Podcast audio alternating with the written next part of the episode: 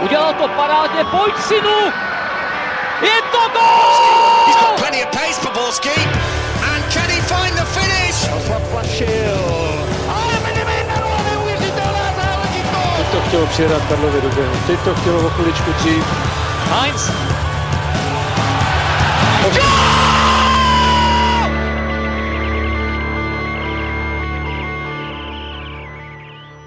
Dobrý den, pondělí je tady, což kromě toho, že začal nový pracovní týden, tak značí i nový díl Football Focus podcastu.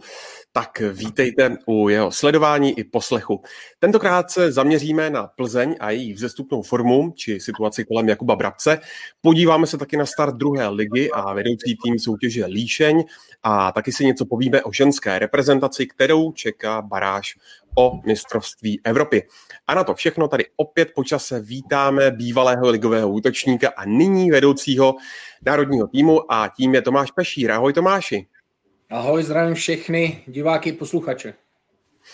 Na značkách je připraven taky Karel Herring z magazínu Football Club. Ahoj Karle. Ahoj. No a co by to bylo za podcast bez dlouholetého hráče Líšně Pavla Jahody z webu ČT Sport.cz. Ahoj Pájo.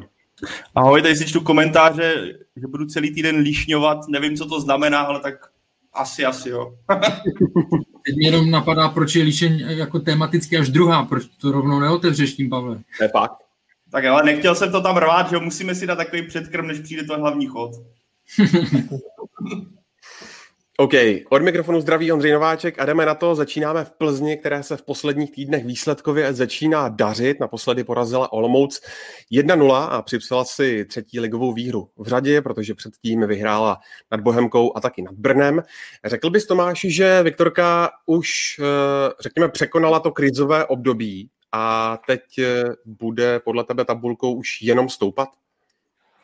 Řekl bych hlavně, že eh, ne, že třeba překonala to období, ale spíš jako výsledkově, že samozřejmě to trošku jako lámou, protože eh, já jsem třeba byl zvyklý na Plzeň, nebo Plzeň pro mě měla vždycky takovou tvář, že hrála hodně útočný fotbal, líbivý fotbal, dávala hodně gólů. Teď trošku se na ty góly nadře, ale zase na druhou stranu dostává těch gólů docela málo. Jo? Ale pro diváka to není zase až tak úplně zajímavý, jak to bývalo dřív za té éry Pavla, pa, Pavla Vrby, ale teď ty poslední zápasy, který si zmiňoval, tak určitě dokázali překlopit výsledkově, že eh, sbírají ty tři body a posouvají se nahoru. Myslím si upřímně, že ještě, ještě zamíchají kartami, co se týká třeba do toho třetího místa. Slávě už je asi hodně daleko. Ale jo, jo, myslím si, že, že teď jsou na nějaký lepší cestě. Spíš bych tady vyzdvihnul i to, že zběsile třeba, jak se spekulovalo, vyměnit trenéra, nevyměnit, že to ustáli a nešáhli po tomhle tom kroku, že zase překopávat všechno, vyměnit trenéra a tak dále, tak dále, takže tohle to já kvituju.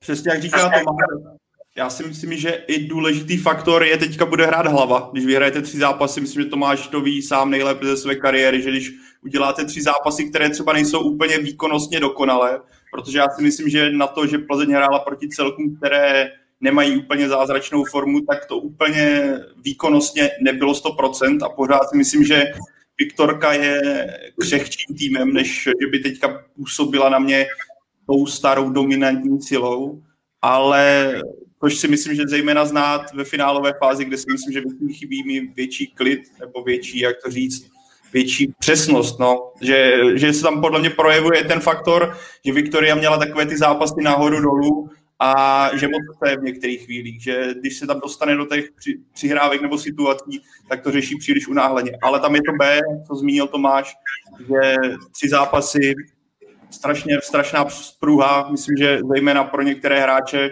které, kteří úplně neměli tu formu ideální, tohle může být uh, velký impuls k tomu, aby pokračovali, jak se teďka vydali, kterou cestou se vydali.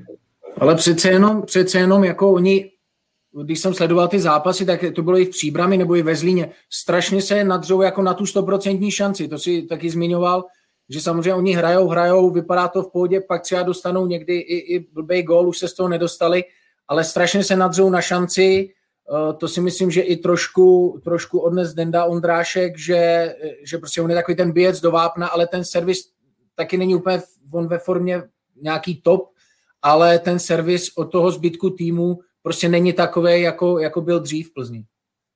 Je to uh, přesně, přesně řečený. Uh, jako herně, k tomu se třeba ještě dostaneme, jo, ke hře, ale uh, pro, pro Plzeň je než, největší neštěstí to, že pořád ještě a následující měsíce a pár let ještě furt budeme srovnávat s tím, co jsme zažili a jak ji, jak ji vnímáme, jak je vnímána jako uh, ofenzivní tým a tak dále. Teďka má výsledky, uh, Tomáš zmiňoval zlepšenou obranu a oni opravdu, když jsem se díval na tabulku jara, oni dostali jenom pět branek, což jenom pouze Liberec dostal míň jo, na jaře, takže je vidět, že se zaměřili na to, aby, aby nedostávali těch, eh, těch gólů tolik, ale směrem dopředu, já jsem se teďka ještě díval na uh, sestřih z Brna a z, zápas z Olomouce. A opravdu na, na, jako na můj vkus nebo těch akcí bylo, jakože akce tam jsou nějaké, ale jakože by si vytvářeli uh, víc brankových příležitostí, tak, jak jsme třeba byli zvyklí, nebo tak, jako bychom to očekávali od předního týmu, tak to fakt tam není. Jo? A ještě uh, řada, většina z nich, aspoň co jsem se takhle díval, tak je tažená středem, což možná pak uh, nevyhovuje právě Zdeňku Ondráš, Ondráškovi, o kterém Tomáš mluvil, protože těch jako klasických takových nějakých akcí ze stran těch tam není, není moc. Takže z tohoto pohledu ta ofenziva furt je taková, no, nadřou se na gol, to je, to je prostě pravda. A jestli se budou posouvat tabulkou vzhůru, jako byl bych v tom opatrný, protože opravdu Pavel už to slovo zmínil, křehkost nebo tohle, pořád ještě nevím, pořád ještě nevím, kterým směrem se to u Viktorky, u Viktorky eh, jako posune nebo, eh, nebo no, Ono možná, možná teď u Viktorky bude největší problém, samozřejmě Slávě taky, a u Sparty si zase myslím, že je trošku úvozovkách výhoda, že možná fanoušci nechodějí, ale plzeňský stadion, jako tam ta harmonie byla, že jo, eh, fanoušci Eh, ten tým, vždycky je pozbuzovali, ať se dělo, co se dělo, ta atmosféra tam byla fajn a možná Plzni to, i tohle to paradoxně chybí možná skoro nejvíc celé ligy.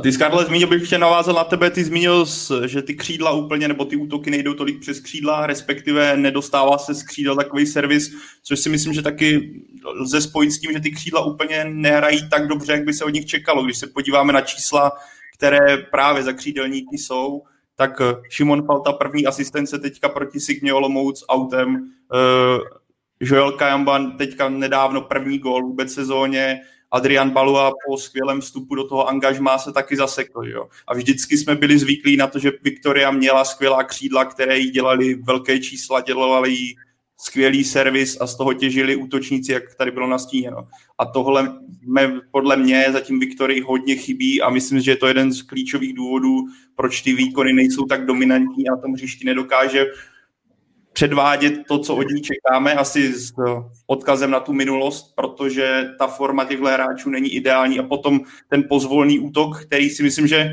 třeba Brno na něj bylo skvěle připravený. Já když jsem ten zápas sledoval, tak byl tam nějaký nástup, a Victoria se snažila s technicky přihrávkami dostávat do té defenzivy, ale Brno na to bylo skvěle připravený a bylo vidět, že ty týmy tuší, co od toho do, od západu Čechu čekat. Takže v tomhle je pro mě, bude hodně ukazatel to, jak na tom Viktoria je teďka ze zápas se Spartou, která jo, bude mít pokorně, ale zároveň teďka se tady bavíme o nějakých třech utkáních s týmy ze spodní části tabulky. Najednou Viktoria narazí na Spartu, kterou nutně potřebuje porazit. Navíc je tam ten uh, faktor Pavel Vrba, takže strašně atraktivní zápas, ale tam si myslím, že se ukáže, jak na tom Viktoria skutečně je, za, co se týče nějakého boje o, té, o ty vyšší příčky. A jenom doplním dva góly, ty poslední, to znamená ze zápasu v Brně a ze zápasu s Olomoucí, oba dva po standardních situacích. Ta, v Brně to byla prostě taková odvrácená standardka uh, a vlastně takový míč tam lítal jak trošku na kulečníku přes jednoho, přes druhý a najednou vypadl u da, Žána Davida Bogela a e, proti Olomouci to byl gól vlastně po autu, že jo? takže těch akcí gólových vypracovaných je, je fakt málo na můj vkus. otázka taky, i když e, před zraněním nebyl úplně v top formě, že Honza Kopic, co si budeme povídat, e, asi taky, taky další faktor, který asi by teď Adrián Gulaj použil, že, jo, že, že, by, že by třeba hrával, když říkám, že eh, byl v chvíli kritizovaný vlastně předtím, než se zranil, eh, že nebyl úplně v top formě, ale pořád je to hráč podle mě nadstandardní pro ligu určitě ve věku, kdy už můžeme říkat, že je zkušený, takže taky je to další křídelník, který tam prostě teď momentálně není a nemůže ho Plzeň použít. No jak v Brně, tak i v Olomouci se trefil Jean-David Bogel. Překvapilo vás, že na něj teď v poslední době Adrian Gula sází místo v podstatě plánované jedničky Zdeňka Ondráška? Mm, nepřekvapilo, tak hraje, kdo má lepší, eh, kdo má lepší formu a na Zdenku Ondráčkovi bylo vidět, že se, eh, že se trápil, že, mu to nejde. V Brně taky neproměnil eh, to zrovna třeba, když už se bavíme o těch křídelnících, tak ano, ty statistiky jsou jako slabé, tam čísla moc nemají, ale třeba někdy samozřejmě oni jsou závislí na tom, jestli to ten útočník, jestli to ten útočník promění. Že jo? To vždycky takhle třeba i obhajoval Jindřich Trpišovský, Nikolaj Stanča, že jo? Když třeba neměl úplně tolik, eh, tolik čísel, ale ty balony tam dával. A Baluva dal nádherný centr, eh, Zdeněk Vondrášek ho neproměnil v Brně. Takže na něm bylo vidět už dlouhodobě, že se trápil, nelepí mu to v koncovce a Jean David Bogel teď je vidět, že je, že je v pohodě, eh, věří si, jo, koncovka je velmi, velmi dobrá, to Tomáš posoudí asi nejlíp u těch dvou gólů, že se zachoval fakt jako jeden dotek druhý, že jo, a, a jeden dotek střela a gól. Já musím říct, že, že Bogel samozřejmě, mně, mně se líbí jako útočník, já nemám rád moc malý útočníky, což samozřejmě není ani Zdeněk Kondrášek. Eh, na tu, na tu otázku Ondro tvojí, já musím říct, že já jsem taky už čekal, že, že bohužel i pro reprezentaci, že tady ta výměna přijde, protože Zdenek eh, sám dobře asi věděl, že to není úplně ono, hlavně v té koncovce. On ne, nepotřebuje hrát eh, hodně balónem, jako když je nějaká mezihra, ale on prostě číhá na tu správnou šanci ve vápně a pak většinou se nemýlí, což teď úplně nebylo pravidlo, ale on zas na druhou stranu, on je strašně pozitivní, jako je zabejčený a někdy to chce podle mě až moc zlomit a já vím třeba sám, sám od sebe, že když samozřejmě já asi jsem zdaleka nebyl takový kanonír jako, jako Zdeněk Kondrášek nebo Bogel, tak když to chcete zlomit a víte sám moc dobře, že to nejde, tak je to někdy ještě horší. Takže možná to i ten trenér vycítil, že bude lepší mu dát trošku odpočinout a, a třeba ho nechat v tréninku, ať to zlomí a potom zase případným nějakým střídáním jako Žolík to zase prolomí a věřím tomu, že zase Zdeněk začne dávat goly. Určitě celkem mě zajímalo, a to asi neodpoví úplně nikdo z nás, jak se třeba na, na Zdeňkovi Ondráškovi projevuje to, že se blíží euro, víš, jakože že jo, nedaří se ti, nepadá ti to tam, nejen, že máš ten faktor, že bojuješ o místo v sestavě, kde na tebe tlačí Jean David Bogel, nedaří se týmu, tudíž to leží i na tvých bedrech, ale pak tam máš ještě to Bčko, který, kvůli kterému jsi vlastně do Plzně přišel, abys byl víc trenérovi na očích a ten, najednou máš na sobě ten tlak, hele, euro se asi vzdaluje. Já si myslím, že i tohle může být jako ne třeba tak výrazný, ale určitě prvek, který se právě v tomhle bodě, proč Jean-David Bogel je ve větší pohodě než Zdeněk Kondrášek, o, je to znát, proč hmm. tomu, proč tomu tak je. Hmm. Jo, je, je to jako, je to samozřejmě primárně on teď je jako v Plzni, že jo, takže ho trápí, že třeba to nejde úplně ideálně v Plzni, což u útočníka se stát může, je to tam o hodně víc vidět než u obránce třeba, ale mm, zas na druhou stranu Zdeněk musí vědět a dobře to ví, že ta konkurence eh, je, určitě sleduje ty svý konkurenty, jak se jim daří ve světě, jak se jim daří případně tady v Čechách a, a musí to zlomit a on není takový tím, co si prošel v životě a, a jak vlastně dřív fungoval a netají se tím, tak on ví, že prostě to může zlomit jenom on a určitě nehodí flintu do žita. No a když jsme u točníků, tak uh, můžeme rovnou využít i první mm, divácký příspěvek uh, Filipa Smejkala, který se ptá, to asi bude na tebe, Tomáši, co si hmm. myslíš o Ondřej Mihálikovi, protože, jak víme, tak v Alkmaru mu to úplně nevyšlo a teď uh, vlastně čeká na šanci v Plzni, je to tak? Je to tak a já můžu říct, že já ho sleduju už od té doby, když byl v Jablonci a moc jsem mu přál vlastně ten přestup do, do Alkmaru a tam se stala jiná věc, že on se, on se zranil, jestli, jestli se nepletu, tak on si přetrh křížový vás a v tomhle tom věku je to prostě, je to smůla, nehledě na to, že on tam šel v nějaký, v nějaký pozici, třeba by hrál a stalo se tohleto zranění. Někdo se vrací díl, někdo se třeba bohužel nevrátí nikdy už do té formy, kterou měl. Já si myslím, že eh, tohle to nebude úplně pišty pří, příklad, ale jako já ho, já ho nevidím jako úplnýho útočníka jako na pozici devítky. Já si nemyslím, že on by, on by měl suplovat Bogela nebo Ondráška, to vůbec ne. Já třeba, mě osobně se víc líbí ze strany, jo, takže teď jsme o tom mluvili, že třeba Plzeň má problém, eh, má problém tady v těch, eh, na těchto těch pozicích ze strany a Možná třeba tam spíš je to jeho místo, každopádně on většinou, on, on má i podle mě trošku nálepku takového toho žolíka, což samozřejmě nikdo nemá rád, jo, protože on když šel od začátku, tak eh, málo když se mu ten zápas povedl úplně top, ale zase na druhou stranu, když tam šel v 60. 70. tak kolikrát dokázal ten zápas třeba zlomit nebo rozhodnout nebo něčím pro sebe pozitivní přínos pro ten mančat.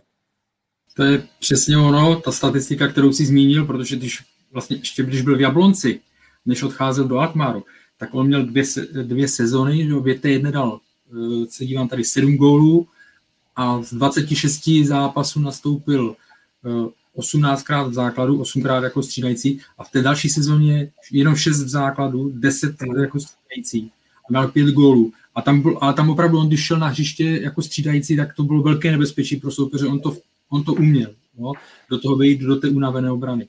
Ale prostě jakmile šel v základu, tak ten efekt nebyl takový, úplně je to, úplně je to celé to samé, je pravda samozřejmě, to velké zranění, těžké zranění, které bohužel ho, eh, ho zabrzdilo, ale v té Plzni už je tak dlouhou dobu, že už by tam měl být znát eh, prostě nějaký, nějaký progres a ten, eh, ten teď není. No. Ten dlouhodobě, dlouhodobě není a vlastně jenom když na to kliknu, poslední gol, poslední gol, co, co vstřelil, tak jestli si dívám správně, tak bylo někde v čer, červenci. V červenci. Pro mě on je trochu zklamání, to si budeme povídat, protože jsem, ano, má za sebou těžké zranění a to angažma v Alkmaru ho určitě neposunulo dopředu, ale jak jste zmiňovali, on teďka je žolíkem a zatím nevím, o čem, v čem to je, je to forma, může to být nějaký věci kolem a kolem, ale třeba je důvěra od trenéra, sebe důvěra samotného, ale když přijde na hřiště, tak přece jenom bych od něho čekal i v nějaké bázi pravidelnosti. Víš, že dostává ty minutáž pravidelně relativně a ty výkony dle mého zatím jsou dosti za očekáváním, ať už co se týče útočné fáze, tak i celkového příspěvku pro celý tým a samotného mě to překvapuje, že právě on zatím vůbec nenaskočil, přičemž teďka ideální chvíle, když jsme se bavili o těch křídlech, které úplně nefungují, tak kdy jindy než teď a zatím vůbec netuším, proč se to jemu nedaří, protože on určitě špatný fotbalista není. Kdyby byl, tak nešel do Alkmáru v takovém věku a nekoukali na něj další týmy, ale vůbec netuším proč, protože, ale v současnosti on mi přijde, že by potřeboval možná i z, z mýho, když se tak jako na tím přemýšlím, možná i změnit prostředí, zkusit to zase někde jinde. No. No, ono ještě, jestli, ono totiž ještě jedna zajímavá statistika tam mě napadla teď, já ji samozřejmě přesně neznám, ale ono se bavíme o tom, že on je dneska třeba zkušený hráč, že byl v zahraničí, jo, ale pozor, zmiňoval to i Karel, kdy měl sérii takovou, že odehrál třeba sezónu, že věděl, že prostě bude v základní sestavě. Neměli ani v Jablonce, ani v Alkmaru, neměli ani tady.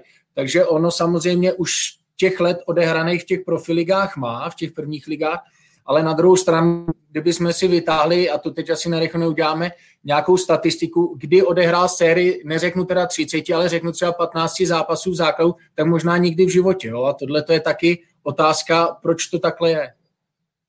Hledám, jak, jak rychle odmítnout. Eh, dívám se na to, eh, jak jsem zmiňoval, když budu brát ten Jablonec, jo, tak jedna sezona 16-17, 26 zápasů, 18 základů, tam možná byla ta nejdelší nějaká série, jo, ale bylo to, teď to vidím tak, jenom co se rychle dívám podle těch, eh, podle těch šipek, vždycky to bylo nějakých pět kol, jo, možná na jaře, na jaře 2017, tak nějakých pět, šest kol, potom už jenom jako náhradník, pak samozřejmě v Akmáru dva zápasy, zranění, rozehrával se za uh, Bčko, Bčko Alkmaru 22 zápasů, ale tak to je Bčko, že jo? A pak už zase Plzeň, první sezona 6 zápasů, v základu 17 jako střídající, jo? Tam teď v téhle sezóně jsou to dva zápasy v základu a 9, beru ligu, jo? beru ligu, a 9 jako střídající. A jemu ani, samozřejmě jemu ani nepomohlo, že mu nevyšel úplně ten úvod, to angažmá, protože si třeba vzpomeňme na zápas na Olympiakosu Pireus. Poháru dostal, přesně tak. Tam eh, prostě přes něj šly góly, že jo? nejenom, že by mu to nešlo směrem dopředu, ale tam bylo i chyby směrem do defenzivy takže to taky samozřejmě mu neprospělo, ten úvod. Plzeň obecně zažívá, řekněme, hráčskou obměnu a důkazem toho je i dění v brankovišti, kde dlouho neochvějnou pozici držel Aleš Hruška, ale z něj se teď stala prakticky dvojka, protože několik zápasů chytá, odchytal výborně Jindřich Staněk. Tak Karle, překvapilo tě to, že se tenhle brankář, bývalý brankář Českobudějovického Dynama takhle chytil? Takhle, já bych to rozdělil, že jsem ho ne, neznal, nebo neznám ho tolik, že bych ho viděl pravidelně někde na trénincích a tak dále, takže jsem nemohl říct, jestli by mě to překvapilo. Mě spíš, když Viktorka dělá golmana, tak předpokládám, ho dělala eh, s nějakým výhledem, že by mohl být jedničkou. Mě spíš zaráželo to, jak eh, dlouho vydržel eh, Aleš Hruška při těch chybách, kterých se dopustil a především v těch důležitých zápasech pohárových že jak dlouho vydržel prostě v, v té brance. Jo. Že mě, ne, nepřekvapuje mě, že se Jindřich Staněk, eh, je to jenom dobře, když se takhle Golman eh, dá dokupy, oni říkali, že, se taky musel některé věci upravit eh, ve svém ve svým životě a když teď je vidět, že tam má, že tam má spolehlivost řekněme, v brance Plzeň. U Aleše Hrušky pro mě to byl takový zvláštní, zvláštní úkaz. Jako já jsem ho nikdy nedokázal jako charakterizovat a říct přesně, co se mi na něm, co se mi na něm jako na Golmanovi líbí, jo, nebo tohle, protože on byl takový uh, emoce, jako byl strašně nečitelný pro mě, jo, jako, eh, jako brankář i, i tím chováním, i tím, i tím chytáním a ale jak říkám, tam největší průšvih byly ty chyby v těch velkých zápasech, no, že, že je nepodržel. Což si myslím, že to, co jste teďka zmínil, Karle, je i možná jeden z důvodů, proč třeba Plzeň roste, protože z Jindřika Staňka pro mě i překvapivě se stal strašně rychle klíčový hráč Plzně, nebo respektive hráč, který Viktorii pomohl k x bodům v posledních zápasech, protože on dělá ty klíčové zákroky, na něj třeba tolik střel nejde, ale zároveň dokáže v těch klíčových momentech vytáhnout ten zákrok oproti třeba Aleči Hruškovi, který mě přišel od toho momentu v Alkmáru, kdy zavinil tu penaltu, po které se která výrazně ovlivnila celou sezónu do poslední Viktorie, tak uh, rozhodně jistotou nebylo. A tím vlastně, ty jsi to tady zmínil, že tě překvapilo, jak vlastně pozdě se dostal Jindřich Staněk mezi tři tyči, nebo jak dlouho to trvalo v návaznosti na formu Aleše Hrušky. A což mě překvapuje celkově u pana trenéra Guli, že je to tady zase moje oblíbený pan, ale tady si pamatuju to jméno Adriáne, ale tady jsem si to tak dovolil vypíchnout. Super, to je pokrok. Mě by, spíš, mě by spíš zajímalo, jak říkal Karel, eh, ty jsi mi trošku vzal z to, že spíš si byl překvapený, že, že Aleš Hruška byl tak dlouho mezi eh, třema tyčema, já jsem si to teda říkal taky, ale říkal si, že, že Indra Staněk si musel upravit nějaké věci v životě, jak jestli, jestli třeba máš nějaké informace, jaký, protože já to nevím, tak jestli tam byl nějaká třeba, že to zpráva nebo něco takového. Ne, takhle. Uh, to, jsem, repuje, to, ne? to jsem četl. Pardon? Že repuje, mám taky pocit, mimo jiné. Vidíš to, to, ne, to nevím já, ale mám pocit, že když jsem četl nějaký článek o tom, a já teď neříkám právě, jestli to bylo, abych jako na něj neházel něco, co třeba není pravda, ale v tom článku, co jsem četl, tak mám pocit, že to tam bylo možná prostě i jiný, jako řekněme, zodpovědnější eh, přístup eh, jako práci, v trénincích a tak dále. Netvrdím, jo, že tam bylo, jo. že tam bylo něco pokem, něco, co jsme pamatovali jako z dávných časů. Jo, co třeba? No tak jo, myslím, že se to ví dost, ne? Ty, ale já si myslím, že to je napouklá bublina, protože tak ono, um, já, to je pak myslím, individuální, že jo? Taky, taky jsme to hráli, nebo já jsem to hrála, tak jsem tam se taky něco, že jo, oslaví, než by se, jako, že by se třeba úplně slavit nemuselo. No tak jasně, já třeba zase, co jsem pár slyšel příběhu od lidí z Plzně, co se, o kterých se vůbec nepsalo, tak to si nemyslím, že to, to jsme byli ještě měci tehdy, když jsme, když jsme to jako o tom sice psali, ale ne po konkrétních případech, ale to už je. Je to za náma. Ale vidíš, jak to tehdy fungovalo, to zapíjení, hele. Přesně tak. Co ten tým dělal, jak to zvládal. Ale ne, ještě abych se vrátil k tomu, co jsem řekl, nebo chtěl říct, že mě eh, překvapuje, jak trenér Gula dělá pozvolně výraznější změny, že Aleš Hrušku podržel dlouho, to stejný pro mě je s Filipem Kašou, co, což je pro mě ještě paradoxnější, protože Filipa Kašu on znal ze Žiliny, dlouho pod ním hrával a přesto Filip Kaša se do té sestavy dostal až v návaznosti na zranění Lukáše Hejdy. Jo. A jak jsme se bavili o tom, že Adrian Gula je progresivní trenér, má moderní metody, změnil v Plzni kde co, tak tohle mě dosti překvapuje z jeho, z jeho strany, že právě tady tyhle věci nedělá radikálněji a, ty, a zejména jako u Filipa Kaši mě to zaráží o to víc, protože vidíme, že to je stejný jak Jindřich Staněk. Dostal šanci a okamžitě mně přijde, že jako jedním ze stavebních kamenů, že opomenu tu červenou, která byla naprosto stupidní, tak se stal jako důležitou postavou té sestavy. Myslím, že zase co stejný, co Staněk, je jedním z faktorů, proč Plzeň dokáže teďka držet nuly a proč dokáže vítězit i v zápasech, kde není tak dominantní. Je to tak. Uh, Tomáši? Ne, ne, ne, já jsem jenom, eh, jenom vlastně chtěl říct, že eh, samozřejmě ty, ty změny, že, že to trvá třeba dlouho, ale zase se vrátím k tomu, co jsem řekl na, na začátek, že trenér Gula je progresivní a to, že Plzeň nějakým způsobem stárne, to jsme jako věděli všichni, že ta proměna bude muset někdy přijít, tak jako to jsme věděli taky všichni, teď to nějakým způsobem probíhá a fakt jsem rád, že tam trenér Gula zůstal, aniž bych se s ním třeba v životě potkal, ale spíš já vždycky říkám, že ty majitelé klubu uh, někdy třeba jednají v emocích, tady v Plzni to tak nebylo, protože uh, jestliže trenér má ukázat nějakou tvář a říct, ano, tohle je tvář Adriana Guly nebo Pavla Vrby nebo kohokoliv jiného, tak prostě musí dostat prostor minimálně dva roky, ne tři. A potom můžeme říct, ano, je to dobrý trenér, špatný trenér, on to takhle udělal, on takhle hraje. Třeba když si vezmu Luboše Kozla v Dukle, tak já říkám, ano, to byl rukopis uh, Luboše Kozla v Dukle za těch x let. A potom zase, když vidím Luboše Kozla v baníku, tak prostě to nebyl rukopis uh, Luboše Kozla, byl tam chvíli. Takže jenom taková jako spojitost tady s těma změnama, co zmiňoval Pavel, že trvali trošku díl. Jako já z toho pohledu jsem taky rád, že, že ho vlastně podrželi. Bavili jsme se o tom, že Plzeň za normální situace v předchozích případech uh, trenéry už v takovém stavu odvolávala, že jo. Tam nemohla i, nebo neuchylila se k tomu i proto, jsme se bavili o těch, těch finančních důvodech, že, jo, že by to byly náklady na vyplácení, na angažování nového a tak dále a Plzeň na tom teď není, uh, takže by mohla, uh, že by mohla rozhazovat, to není žádné tajemství.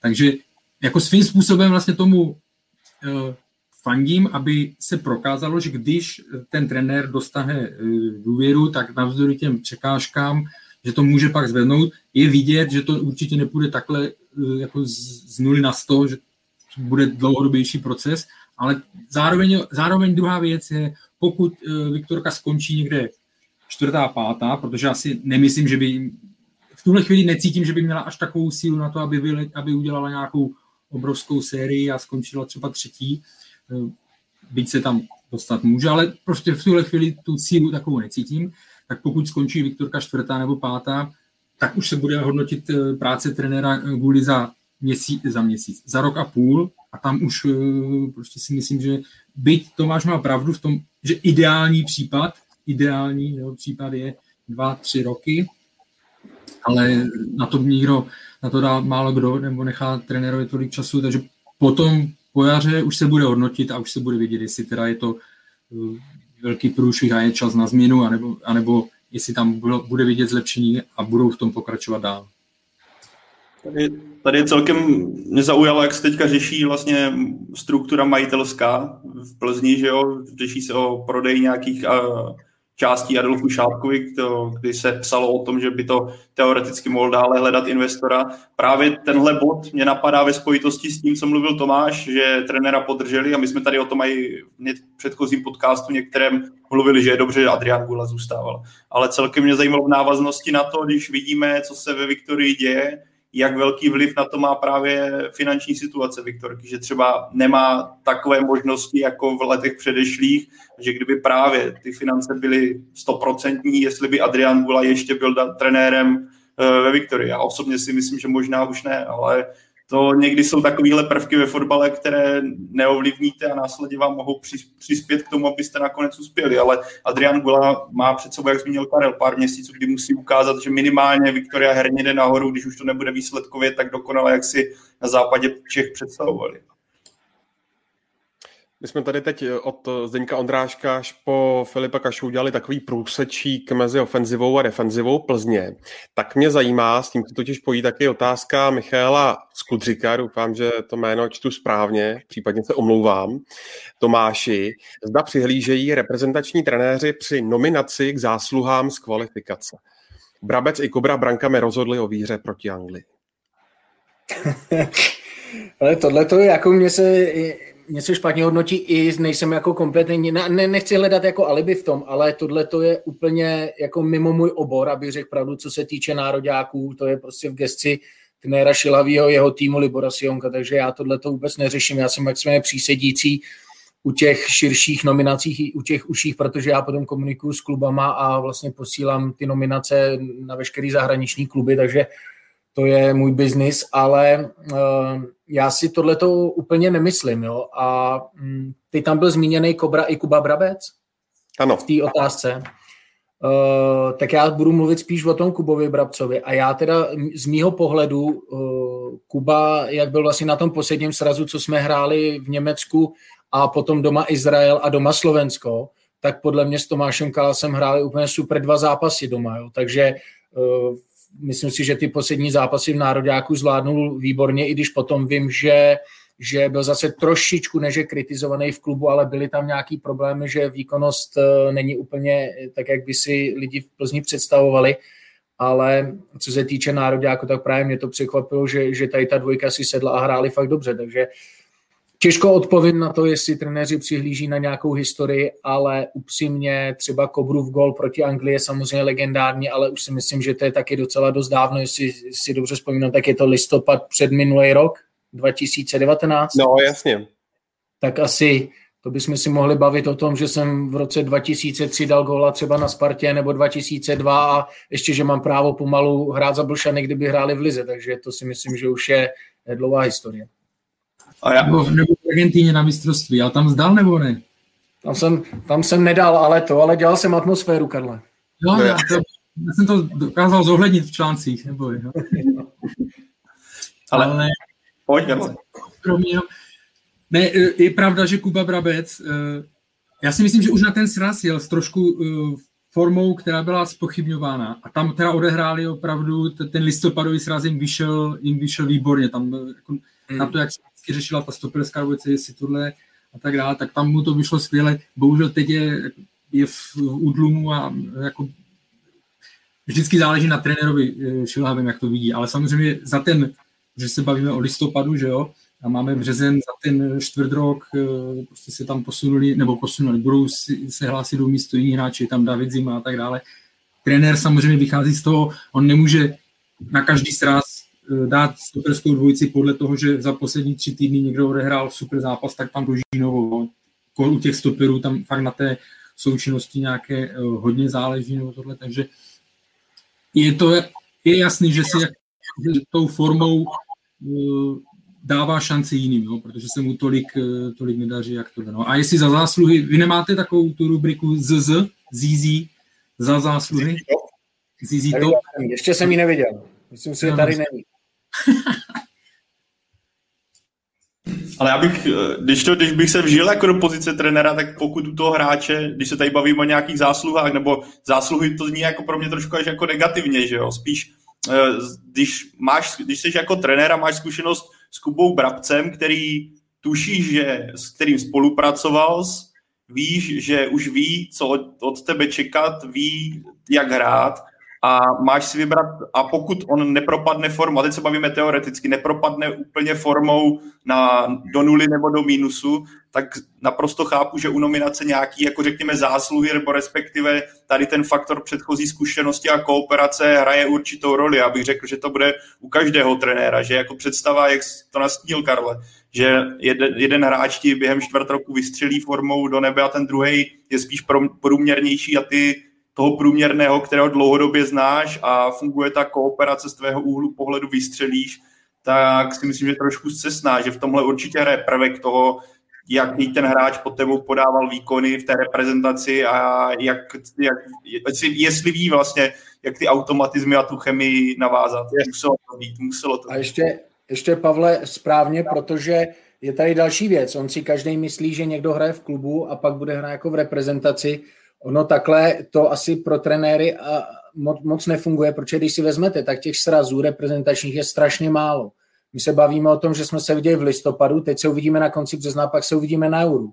A já teda předpokládám, že samozřejmě chcete dobře hrát kvalifikaci na mistrovství světa, ale samozřejmě ten vrchol bude Euro. a trenéři nemají možnost, kde vyzkoušet hráče, který eventuálně teď teda dva měsíce hraje dobře v klubu, protože máte tři ostrý zápasy kvalifikační, jednoznačně nemůžete podcenit Estonsko, dobře, je to, ne, že nebudu říkat trpaslík, dneska už trpaslíků moc není, ale eh, je samozřejmě v tom rankingu někde níž, a pak máte doma Belgii, máte, doma, máte venku Wales a to není prostor, aby trenéři si zkoušeli něco, jako pro ty trenéry to není vůbec jednoduchý a může tam hrát faktor tady to, co si Pavle zmiňoval ty, že samozřejmě hráče mám prověřenýho nějakým způsobem, Eh, tak třeba využiju jeho, já, já nevím, ale Uh, taky je trošku něco jiného hrát samozřejmě v klubu, ať je to třeba ve Slávii nebo v Plzni, ale potom přijedete do nároďáků, kde přece jenom můžou být ty šikové, součkové, vaclíkové a ty s nima stojíte na tom hřišti a ne úplně každý tohle tady ten tlak zvládne. No, jako takhle třeba, když se budeme bavit o například jméno David Zima, asi těžko ho může trenér uh, nějakým způsobem ignorovat, když vidíme, že, když vidíme, jakou má sezonu a i v Evropě a tak dále.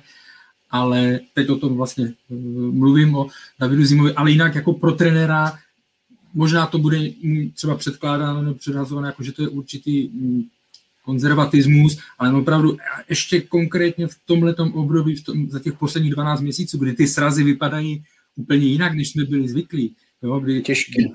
byli zvyklí, že, že prostě tým přijede, se sejde v pondělí, v úterý trénuje, první zápas je někde v pátek a druhý zápas je v pondělí nebo v úterý.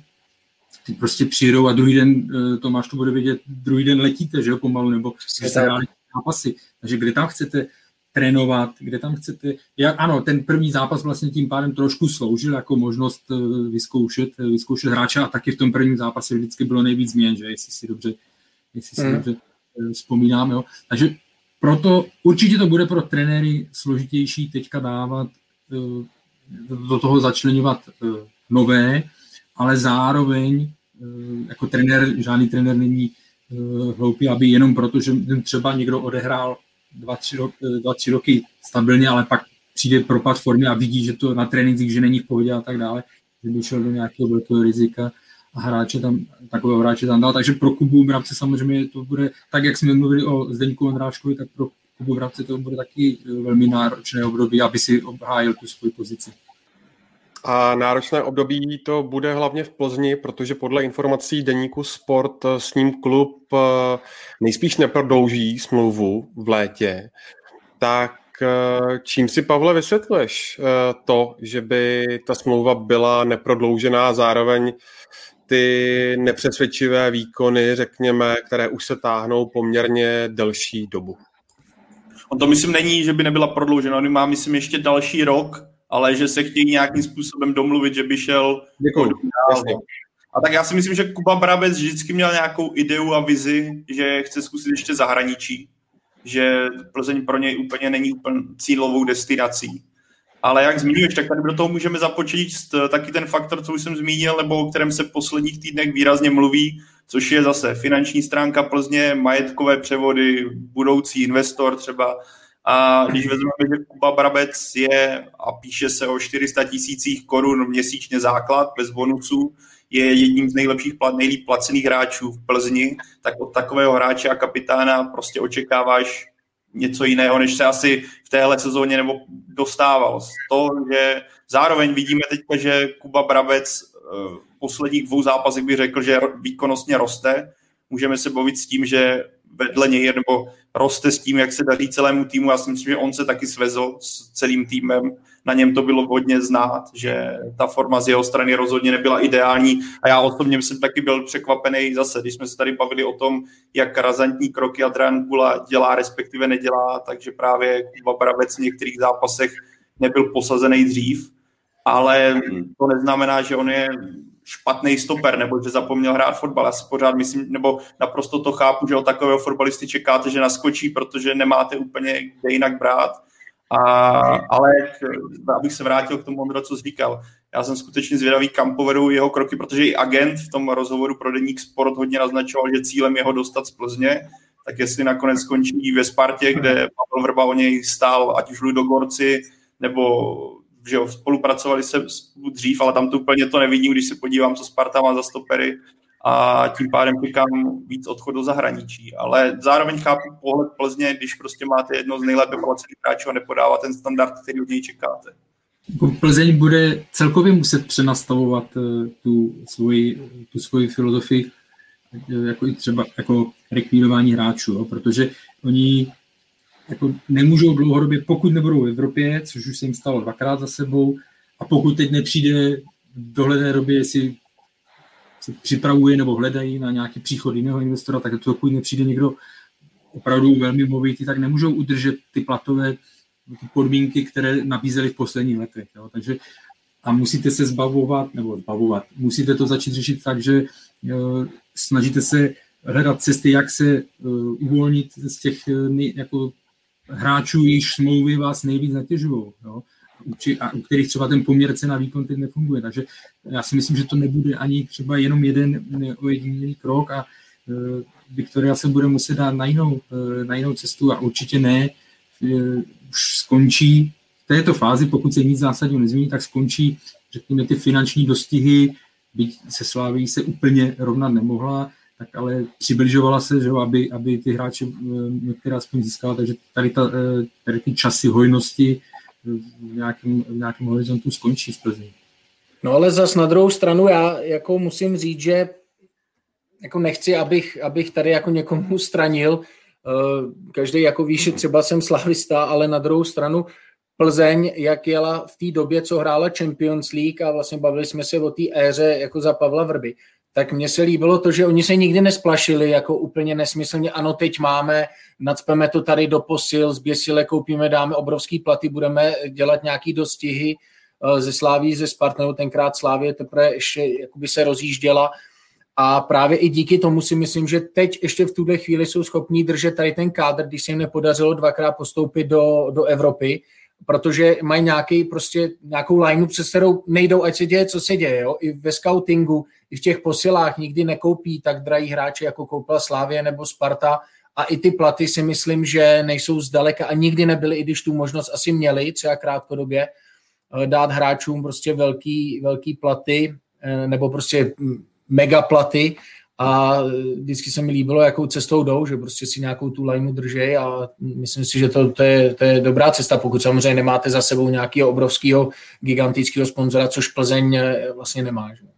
Jako, já s tebou souhlasím v tomhle, já jsem spíš to myslel tak, že ano, dám příklad Jana Sikory, že jo, on už to měl domluvený tehdy, Slavia ho přeplatila, nešli do žádného, eh, nešli do hmm. žádného členství, a jako to je v pořádku, tady ten přístup, ale obecně, aby mohli přilákat ty nejlepší hráče, tím, jak se ty uh, platy za poslední roky pro ty nejlepší hráče v Česku posunuli, jak se posunuli, tak uh, některé už na některé si nesáhnou, že jo, logicky, protože nikdy nešli do toho, že by tam dávali někde opravdu uh, 600, 700 tisíc a víc, jo. No, jasný, jasný. Ale i celkově si myslím, že tím, že a bylo to vždycky odvislé, ano, můžeme dát ty a ty peníze, protože máme příjmy, nebo vydělali jsme před rokem v Lize mistrů, tak můžeme. Teď to není, takže jasný, že to nějakým způsobem chudne. A jak jsme se bavili i na podzim, Viktoria Plzeň se ocitla na křižovatce, kdy se musí uh, rozhodnout, uh, jakou cestou půjde, protože finančně se rovnat Spartě a Slávii nemůže, takže musí zvolit svůj, uh, svůj cestu. A myslím si, že opravdu jako k nějakému hledání úspor, ale naprosto přirozenému, řekněme, jo? že to není jako, že by úplně uh, rezignovali na všechno. Nějaké hledání úspor, efektivnější, tohle tak musí k tomu dojít. No a když jsme v obraně, tak se ještě musíme zastavit u Davida Limberského, který minulý víkend vyhrál čtyřstý ligový zápas. Tak myslíš, Tomáši, že mu v Plzni přece jenom ještě minimálně o rok eh, prodlouží smlouvu? Nedovedu si představit, že by mu ji neprodloužili. Protože ten člověk kdykoliv, kdykoliv mu tam přišel jakýkoliv konkurent eh, v jakýkoliv chvíli, tak eh, prostě vždycky ho smáznul a to místo má v podstatě, řeknu v vozovkách, ne že předplacený, ale prostě to je jeho místo. A jsem přesvědčený o tom, že to jeho místo bude i příští rok. A osobně já jako když vidím tu jeho výkonnost, která je, která je, si myslím, pořád velmi solidní i v jeho věku v lize, tak eh, nevidím důvod, proč by měl někam jinam odcházet, protože určitě by s fotbalem nekončil a nevidím důvod, proč by Plzeň si ho měla zbavovat a schánět jinýho hráče, který prostě stabilně hraje, hraje na kraji obrany, takže jako jsem přesvědčený o tom, že ji dostane. Milan Petržela by byl možná Tomáš rád, kdyby byl opak a přišel za ním do Slovácka, by měli trošku větší pré spolu, ale protože... ale tam je problém ten, že teď musí být v té klubové a týmové bublině, takže si myslím, že to, že by, že by to nebylo úplně dobře. Možná, až to rozvolní, tak, tak se rozhodne Limba, že půjde za Petržílkou do tohohle zajímavého kraje. ale rozhodně, jako musím, jako to přijde trošku až anomálie, když se podíváme, co se tam protočilo v Plzni za lidi. Teďka přišel Matěj Hybš, který pro mě jako nevím, co se mu děje zdravotně, ale za celý rok ještě nezasáhl snad do jediného ligového zápasu, si se nepletu. Ale jako před Davidem, před Davidem Limberským, ať eh, dělá v soukromí, co chce, když se od tohohle odprostíme úplně, tak jako fotbalově naprosto neuvěřitelný. A jak už jsme se tady párkrát bavili, je škoda, že on to nedotáhl dál, že se protože si myslím, že on byl hráčem, který měl být někde jinde, ale jako klobouk dolů. No, povídej. No já si jenom myslím, že on to, že on, jako co teď dělá v soukromí, já si nemyslím, že teď by byl už nějaký extrém, jako určitě, že si prošel nějakým veselým období okolo Pavla Horváta a té party, co tam byla. Zas na druhou stranu sportovně jim to šlo, že nějaký eh, výlevy měl, on spíše takový kontroverzní tím, že tamhle má růžový stromeček, já teda Instagram nemám, ale vždycky to ke mně nějak přijde, růžový stromeček, tohle on si rád zaprovokuje s nějakou jako ukázkou parfému si svýho, nebo taky jsem něco zahlíd, jo, on se, on se tím trošku baví, ale nemyslím si, že teď by, by měl nějaký, nějaký jako extrémní život, nějaký v podstatě ani už není kam moc zajít, takže myslím si, že se hodně sklidnil, spíš má tu nálepku a rád do toho ještě rejpne, že jako jo, ještě jsem to já, jsem prostě, dávejte, koukejte se na mě, nebo vždycky něco vymyslí takového kontroverzního. Jako musím uznat, že ten pivní bar, co si nechal doma udělat, co jsem viděl nějaký fotky, tak jako ten mu, ten mu dost závidím, no, takovou pankou klubovnu, no. jako s tou pípou, to jako... To je, to je přesně ono, o čem mluvím, jo. On třeba, teď je otázka, jak často to tam točí, nebo jako to, ale, ale udělá to, teď víš, že to je jako teď, teď víš, že je to špatně k tomu fotbalu, ale prostě hodím to tam, protože já jsem limba, jo, ale říkám, nemyslím si, že by někde pod vlivem nebo někde tamhle chodil na tréninky zápasy, to, to si myslím, že v tomhle věku už má hodně, hodně srovnáno v hlavě, i když možná hodně lidí teď si bude myslet, že tady říkám nějaký hlouposti, tak já bych o tom byl skoro přesvědčený. Hmm, tak já bych řekl dokonce... Jinak by to, jinak by to nezměnil, jinak by nemohlo takhle držet dlouho, že musel to, musel to změnit a upravit. Přesně tak, já myslím, že z vlastních slov říkal, že se už o sebe trošku stará jinak, než když mu bylo 27 a protahoval tam jako kde co. Jako. On tam měl nějaký dokonce rozhovor, že jak to je s tou jeho dlouhověkostí, tak říkal hlavně životospráva, jestli si dobře vybavuju, někde jsem to zaslech, no tak nám to jenom potvrdil. A má, rád, a má smysl to humor. tak eh, ještě než přejdeme do druhé ligy, tak eh, se vás zeptám na, řekněme, poslední dvě, tři otázky k Plzni. První, eh, zajímá mě váš názor na tři jména. Tím prvním je Pavel Šulc, eh, jak se chytil v Plzni. Tím druhým je Miroslav Káčer a tím třetím je, to bude asi na Pavla, hlavně pan Pernica v Brně, kterému to střílí. Tak já hele, klidně, klidně začnu. Já tak jako Luděk Pernica dle mého, jako teď si říkám, jestli si v Plzni trošku nedrbou hlavu, že Luďka Pernicu v zimě pustili vzhledem k tomu, jak se jim zradil Lukáš Hejda. Na druhou stranu, kdyby Luděk Pernica asi zůstával, tak nevím, jestli by takhle vylítl, vylítl Filip Kaša. Ale tak Luděk Pernice je pořád hráč, který si myslím, že až se v létě vrátí do Plzně, tak pořád Viktorii má co dát a ukazuje to ve zbrojovce. Ale to, toť asi vše, jako že bych, takhle nepřijde mi, že Plzeň udělala obrovskou chybu tím, že ho pustila, zároveň si myslím, že trošku asi mrzení tam moment zranění Lukáše Hejdy bylo, ale Luděk Pernica tím, že dostane teďka pravidelnou zápasovou praxi, uh, ukáže se trochu v Brně, i když ukázat se v týmu, který bojuje o sestup a jste neustále pod tlakem, není nic moc, uh, zejména v pozici obránce, ale já si pořád myslím, že Viktorii má co dát a bude to na, jenom na něm letě. No. Tak já bych si vzal to, nebo Karel? Tak řekni, řekni. Ne, já jsem si chtěl vzít toho Šulce třeba. Vezmi. Vezmi, vezmi. Pánská volka, hele. Jenom já jsem... dopředu jako vybraný, ale to je jak Jo, když jo, a ten ti řeknou rodiče, tam jdeš za ní, tam jdeš za ní, to, to, to budeš tančit, nepůjdeš za jinou. Jo, jo. Ale já totiž, já totiž Šulce sleduju od té doby, už když byl v Jihlavě, hmm. protože tím, jak jsem chodil komentovat druhou ligu, občas jdu, tak, tak jsem sledoval v Jihlavě, pak samozřejmě Opava, Opava, Budějovice a teď Plzeň.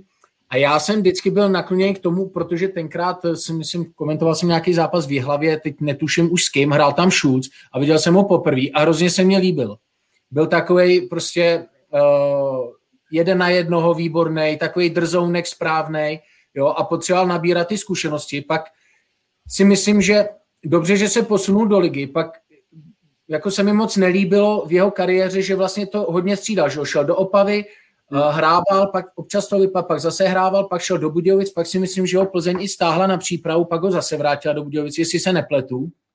Ale pro mě tady ten hráč má budoucnost a jsem mi strašně rád, že se jako chytil a začal hrát vlastně v základu v základu Plzně, protože zas by to mohl být ten další kapitál pro Plzeň, ne teď ještě, rozhodně potřebuje minimálně dva roky hrát v Plzni stabilně a ukázat, že, že tu kvalitu má, nebo to potvrdit, protože já si myslím, že opravdu tu kvalitu má, jinak by se ani Plzeň nestahovala zpátky. A já osobně mám jako radost takovýchhle hráčů. Je mi jako příjemně se mi na ně kouká. Podepisuju úplně, protože já, já jsem ho začal nejdřív sledovat v těch juniorských reprezentacích, bavil jsem se o něm s některými těmi trenéry a mě vždycky se na něj dobře dívalo. Bavilo mě to koukat, jo, on si vezme balon, že jo, jde s ním, jo, rozumí si s balonem, je, je správně, je správně drze. Ještě když se mu podaří vylepšit eh, třeba ta čísla, někdy jako v koncovce, aby, aby, aby byl klidnější nebo přesnější, tak to bude, tak to bude super, ale mě on osobně uh, moc baví, jako je, je zbytečné teďka na ní nakládat odpovědnost nebo tíhu na, eh, za, výsledky, za výsledky Plzně, no, ale, ale je dobře, že tam prostě nastupoval pravidelně. Je vidět, že i když se teďka vrátil, vrátil eh, Aleš Čermák, tak pochopitelně už tolik základů asi nebude, ale počítá s ním trenér, dál ho tam, dává ho tam prostě jako ze střídající. Takže mě on, mě on baví a, a jenom jako přeju, ať se, ať se vyvíjí dál, no. protože je to fakt, je to fakt příslip. On si s balonem rozumí a to se mi, to se mi fakt líbí hodně. No. Ještě tam zbyl na tebe ten káčer, protože já jsem si vzal toho Šulce, že jo? Pavel měl, měl pernicu, tak... Karle, tak co ty, co nám povíš, ale... Bude to mít těžké, aby se dostal do sestavy uh, přes hráče, jako je, jako je Lukáš Kalvach, Aleš Čermák, Pavel Bucha a Pavel a Šulc. tak, jako, navíc on jako ty šance dostal, že když to vezmeme na podzim, jo, na podzim dával víc a nikdy na mě neudělal nějaký dojem, že by tam po tom příchodu na hřiště, že by to nějak změnil, víš, že by tam bylo něco, nějaký výraznější efekt z jeho strany, takže nevím, no. A i, i to, že teď dostává, nevím, jestli nebyl nějaký zraněný, ale nedostával tolik, jo. Tak, tak. Jako osobně já jsem třeba čekal, že on udělá větší díru do světa v Plzni než uh, třeba Filip Kaša, ale vidíme, jak tady tyhle detaily, co se týče zranění a chycení té šance, dělají rozdíly a najednou z Filipa Kaš je klíčová nebo důležitý hráč a Káčer je víceméně jako nějaký pátý záložník, který se podíváme, jak Pavel Šulc pravidelně nakukuje. U něj mě napadá u Pavla Šulce jediná věc, co jsem si všiml v posledních zápasech, že on, když se dostává, a on se do těch šancí dostává, tak mu chybí větší klid zatím ve Viktorii, co se týče těch zakončení, tak měl několik tutovek, kdy mohl Viktorii poslat do vedení a zatím to většinou skončilo spálenou příležitostí, ale tak to souvisí s věkem, to jako úplně bych mu nějak jako kriticky nevyčítal, ale je to, co mě napadá. Ale rozhodně pro Káčera ta situace se i tím, že, eh, nebo respektive ještě bych dodal tohle, pro Viktorii je strašně do, dobře, že se jí podařilo zabudovat do sestavy další uh, odchovance. V době si, si tady říkáme, jak se Viktorii nedaří úplně využívat mladých hráčů, nedaří se jí produkovat porovnání s pražskými S, tolik odchovanců a to, že se najednou udaří Pavel Šulc, tam na lavice Matějka, je tak to, jo. No, tak to je jenom tohle, to jsou jako myslím, že pro ze strany Plzně skvělé zprávy, pro nějakou budoucnost i z pohledu třeba té finanční síly, respektive nesíly, třeba už v porovnání se Sláví ze Spartou. Pavle, prosím tě, co tvoje sázka s Radkem Špriňarem a jak s ním může zacloumat Jean-David Bogel a jeho střelecká forma? Nestraš mě, ale nestraš mě, já to pivo nad Radkem chci vyhrát, takže si má prostě musí to kanonýry jako vyhrát. Radku Lukáš Juliš je zraněný, co jsem slyšel. Takže teďka mi hraje všechno do karet, takže, ale jako samozřejmě Jean David Borgel je teďka pro, má jako fantastickou formu a jako nechtěl bych ho bránit, vždycky, když vidím, jak si tam dá to tělíčko, a teďka se na něm vystřílel Paulo. Tělíčko. No, spíš jako tu skálu, co má na sobě vyrýsovanou a, a jak se na něj dokážou vystřílet jako kvalitní stopeři, nebo tak jako nechtěl bych ho hlídat. Tak mám z toho trošku obavy samozřejmě, Ondro, protože jako prohrát takhle pivo by bylo nemilý, ale, ale tak já věřím, že takhle bych to řekl. Kdyby Jean-David Bogel nastřílel v sezóně 20 gólů tak mi vzpl- a dotáhl Plzeň třeba na druhé místo, tak věřím, že mi z Plzně klidně pošlou jako basu poctivý Plzně tam místní, takže jako to se nebojí dost. Možná bych se, možná bych se uměl přimluvit. no, já, já myslím, Pájo, že pro vás bude největší úspěch, pokud na konci ligy budete mít možnost někam si to pivo jít dát. Jo. To bude největší úspěch a je jedno, kdo to vyhraje. To máš pravdu, no. to máš vlastně, to, ale tak Karla musíš vidět to světlo na konci tunelu. Jak jsi viděl tady před podcastem. To máš... Kluci, poslední věc k tématu Plzeň a tím se obloukem vrátím na začátek, protože, jak už bylo zmíněno, tak v sobotu hraje Plzeň se Spartou, která eh, je po karanténě a teď se na to, eh, řekněme, eh, připraví v utkání proti příbrami, tak myslíte si, že Plzeň ani tentokrát nezaváhá, anebo že jí Sparta pořádně zatopí? Abych řekl pravdu, tak já v tomhle případě, když se nad tím jako zamyslím, uh, tak teď uh, já si trošku myslím, že možná Sparta bude mít handicap v tom, že samozřejmě měli, měli karanténu, netrénovali, to je jako nepříjemný. Další věc je, jakým způsobem budou mít následky ty kluci, jestli čeští, češí průběh, lehčí průběh, nebude to vůbec nic eh, jednoduchý pro Spartu. Já třeba vím sám, že když jsem měl třeba lehkou virózu, netrpěl jsem na to, ale když jsem měl lehkou, tak prostě jsem to cítil. Týden, deset dní jsem to cítil, takže to je určitě handicap. A Sparta byla v jakýsi výsledkový taky pohodě, ale řekněme si, že tyhle ty dva týmy, co se týče nějakého herního projevu, tak nejsou úplně, úplně v klidu, nejsou tam, kde by chtěli být. Takže já osobně ani nevidím favorita tohohle zápasu, a sám jsem zvědavý, jako co, co to přinese. Může, to, může se to překlopit na každou stranu, je tam i dost hráčů, tady jsme o nějakých mluvili, někomu se daří víc, někomu se daří líp uh, nebo víc. A jsem sám zvědavý, co přinese ten zápas, každopádně se na něj těším a říkám, nevidím tam vůbec uh, favorita, ani, ani 60-40, nedokázal bych to teď říct z Jo, Sparta je v tuhle chvíli, chvíli tak nečitelná z toho pohledu, že nevíme, jak moc uh, je to zasáhne, jo, ta pauza a, a výpadek v tréninku a tak dále. Co je, co je zajímavé, že na rozdíl od Slávy, ze které v úvozovkách, když to přeženu, tak může mít eh, Adrian Gula komplex, protože proti ní eh, se mu vůbec nedaří s, s Viktorkou, tak eh, naopak proti Spartě, naopak proti Spartě několikrát hm, vlastně uspěl, ať už to bylo hnedka po restartu, ne, nepovedlo se jim to, nepovedlo se jim to v, v poháru, což asi dost bolelo, a pak ještě vyhráli v nadstavbě skupině, na podzim vyhráli a vždycky to bylo a byli velmi dobře připraveni na ty zápasy, takže jsem zvědavý, eh, jakým způsobem eh, se to promítne teďka, ale může jít do toho Plzeň ve větší pohodě, neříkám než Sparta, ale prostě ve větší pohodě v sobě důvěře, protože hraje pravidelně, trošku se to zvedá, u Sparty to je teďka velký otazník.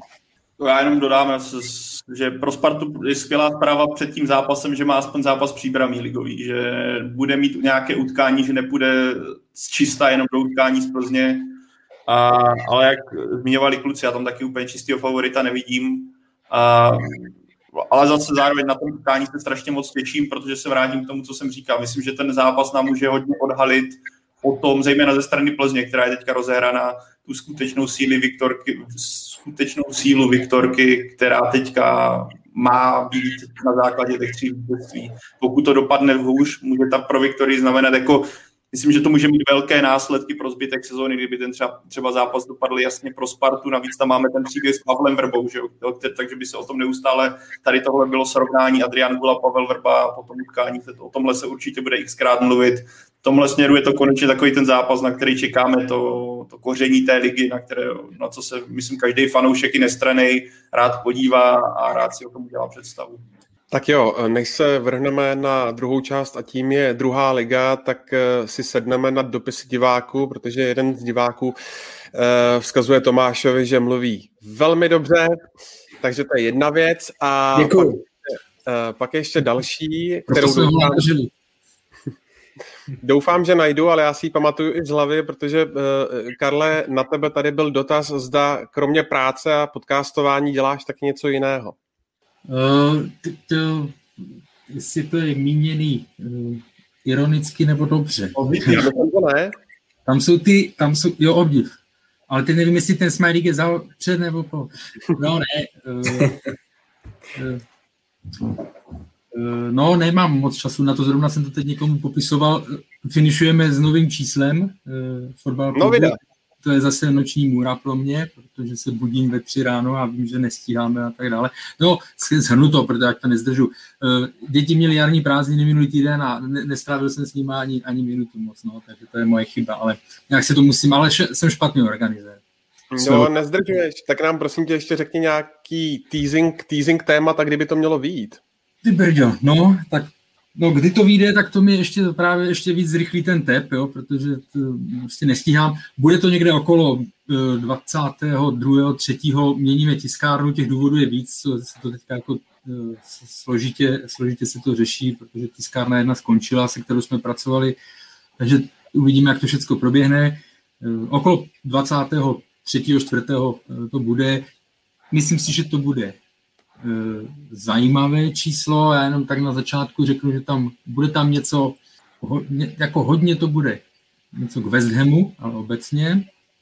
Bude tam jeden exkluzivní rozhovor, který, to mám radost, díky, eh, bude tam jeden exkluzivní rozhovor, který už vlastně eh, ten autor, Samindra Kunti, ten už to avizoval na Facebook, na, na Twitteru, tak to můžu říct, vlastně mluvil s Robertem Martinezem, trenérem, trenérem Belgie, Eh, posílali jsme mu i otázky, to znamená, je to opravdu udělané pro nás, byť to bude ze široka i o Belgii a tak dále. Tam jediné, na co narážím, je, že eh, to možná bude vycházet ve chvíli, kdy budou oficiální tiskovky a tak dále, což samozřejmě pro nás není úplně ideální, ale nějak si s tím poradíme. No a pak je tam, eh, myslím si, že to bude velmi oblíbený článek, který jsme převzali, převzali od z Blizzardu.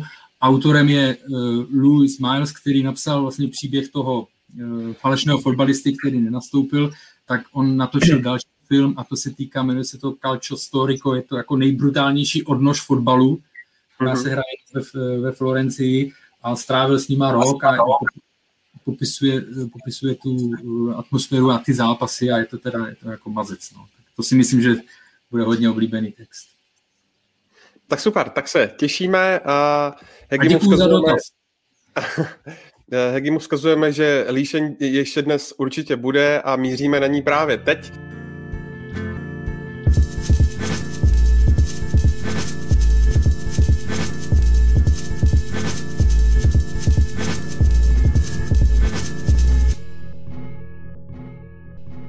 Vedle první ligy z Kendu rozjela i druhá nejvyšší domácí soutěž a šlágr o první místo vyzněl právě pro brněnskou líšeň, která se posunula uh, do čela tabulky. Tak uh, Pavle, eh, já jsem tě v úvodu představoval jako dlouholetého hráče líšně, tak se přeš střetu zájmu a řekni mi prosím, zda líšeň ukázala, že je skutečně nejlepším týmem druhé ligy teď aktuálně.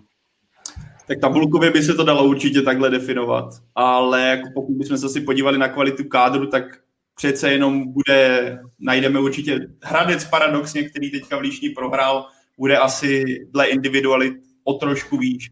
Ale pro mě tenhle zápas, když už to mám být asi trošku ze, ši, ze široka, tak jen ukazoval, že Líšeň je na tom prvním místě, respektive na špici zaslouženě. Pro mě je to jako člověka, který k Líšní má blízký vztah, dlouho tam hrál a trochu do toho vidí, je to pro mě jako skutečně překvapivý, vzhledem k faktu, když se podíváme, že Líšeň postoupila dva roky zpátky. A když se podíváme, jakým progresem nebo respektive tu turbulentním období ten tým prošel, že jo, kdy vám skončí první sezóně, kde byla Líšeň taky rozjetá, že jo, odešel trenér Machálek, odešlo plno kluků do zbrojovky. A když jsem sledoval dění v létě, kdy odešel i kapitán Hlavica, odešel jo, Zikl, odešel zpátky do Brna, tak jsem byl osobně dosti skeptický a myslím, že i v Líšni často zmiňují to, že čekali spíš za boj o záchranu, než boj o titul, protože ten klub je nadále vedený, je spíš rodinný, je spíš vedený, jako je tam plno poloprofesionál, mluví se o tom, že kluci chodí do práce, ale jenom se ukazuje, jak eh, skvělý je občas, když narazíte na správný lidi, protože v Líšni se podařilo najít trenéra, jak trenéru Machálkovi, který fungoval skvěle, a ta znalost trenéra Machálka, on svého času chtěl trenéra Valachoviče jako asistenta, ten to odmítl a díky toho, téhle, téhle kooperaci došlo k tomu, že právě pan Valachovič je nyní trenérem, trenérem Líšně a já si oso, osobně myslím, že dokonce Líšeň si v tomhle směru po, pomohla, protože si pamatuju, jak jsme se tady o tomhle s Karlem bavili rok zpátky, nebo když Líšeň tehdy poprvé, řekněme, zaujala v druhé lize. A Líšeň hrála jako hodně hrstyl, jako hodně kdo brání, teda kdo, kdo brání nevěří brankáři, všechno do útoku. Teďka si myslím, že to je takticky mnohem lépe postavené, zejména jako ta zá, to záložní trio, Matocha a já jsem zapomněl, jsem Málek, Ježíš Maria. Nebo pán Málek. no, o to nejde, ale každopádně někdo se mě ptal, jak, jak to, že Líšín právě vyhledává skvěle třeba i tyhle talenty. A tady vycházíme z toho, že prostě Líšín nemá žádné propracované scouto, scoutující jako středisko, nemá na to úplně extra moc lidí, ale vychází z toho, že ti trenéři mají dobře prostudované, prostudovaný ten region. Když se třeba bavíme o Matochovi, který byl na testech v Opavě, nakonec se nedohodla ta částka, za kterou on měl jít odejít, tak toho právě našel trenér Valachovič, který ho tři roky sledoval ve Vyškově a vzal si ho na testy a díky tomu se prosadil. A takhle vlastně Líšeň vypichuje jednotlivé ty hráče, kteří dobře zapadnou do toho jako celku. On sám trenér mluví o tom, že ten tým staví na jednotlivcích s charakterem a myslím, že to je jeden z prvků, proč Líšeň je tak vysoko, že ten tým je rodinej, není to je, a funguje tam kabina, která se často zmiňuje. A tohle je dost výrazný prvek toho, když jsem se bavil s lidmi z klubu, tak zmiňovali, že skvěle funguje kabina, je tam skvělá chemie, ty kluci mezi sebou skvěle spolupracují a jsou parta. A možná nehrají nejkrásnější fotbal proti Hradci, to byl spíš jako na breaky, bojovný fotbal i díky hřišti, ale díky tomuhle, jak vám tam jako rodina, tak Líšeň je teďka tam, kde je a jsem z toho jako obrovský překvapený a myslím, že i v klubu jsou z toho obrovský překvapení, že z týmu, který měl bojovat o záchranu, je najednou jako aspirant na první ligu. No. Fantazie. Já jsem chtěl říct, že před pěti minutami jsem ti chtěl říct, že můžeme jít na kafe, protože Pavel bude mít solo. Já věřím, že dva telefony tady. sorry, sorry. Já jsem to musel vzít ze široka. Ne a to, co já jsem měl připravené, tak to Pavel vystřílel, takže já toho moc, já, jak tomu moc nedodám, já jenom, uh, ne, mně se líbilo, to, co, nebo to, co je tam fakt zajímavé, je, že uh, si umí pohlídat ten region a on vlastně, trenér Valachovič přicházel, myslím, že působili v Lanžotu a tak dále a oni ten region, nebo celkově tu, tu část znají velmi dobře a dokázali si přivést hráče z nižších soutěží, uh, teď jsem se vlastně díval jenom v rychlosti, že Jan Silný útočník, jako je to útočník základu, eh, přišel z Kroměříže, kde dával 21 eh, gólů, 16 gólů, takže si umí ty hráče eh, pozbírat. Mně se na tom líbí to, že vlastně Líšeň, když nahrazovala trenéra Machálka, tak nešla cestou nějakého známějšího jména, které třeba je prostě jako celo, celorepublikově známé, ale že sáhla vlastně ve svém regionu pro, pro člověku, kterého málo kdo znal mimo region, ale jenom z toho, co jsem o něm četl, prostě tak velmi pracovitý, velmi pracovitý člověk, který, jak ty si zmiňoval ty rozdílné fotbaly, tak jestli si to vzpomínám dobře, tak eh, se netají, že ho třeba baví italský fotbal, to znamená organizace a tak dále. A jako je to strašně příjemné, eh, strašně příjemné oživení eh, se vším, co je i okolo toho klubu, jak, jak má takovou pozitivní, pozitivní vlastně atmosféru okolo a teď už můžeš ty, Tome. Ty už můžu já, protože já čirou náhodou tady ten zápas, úplně jsem byl rád, že, nebo takhle, tady ten souboj vlastně první s druhým, že budeme řešit, protože já sice nejsem z regionu brněnského, ale trenéra Valechoviče znám hrozně dlouho, on mi teď psal zprávu, se na něj usměju, takže se na něj směju a zdravím ho. Znám ho, znám ho spoustu let, protože e, byl kamarád s Míšou Václavíkem, bývalým golmanem vlastně Slávy a my jsme za ním jezdili tenkrát na víno, který bylo moc dobrý.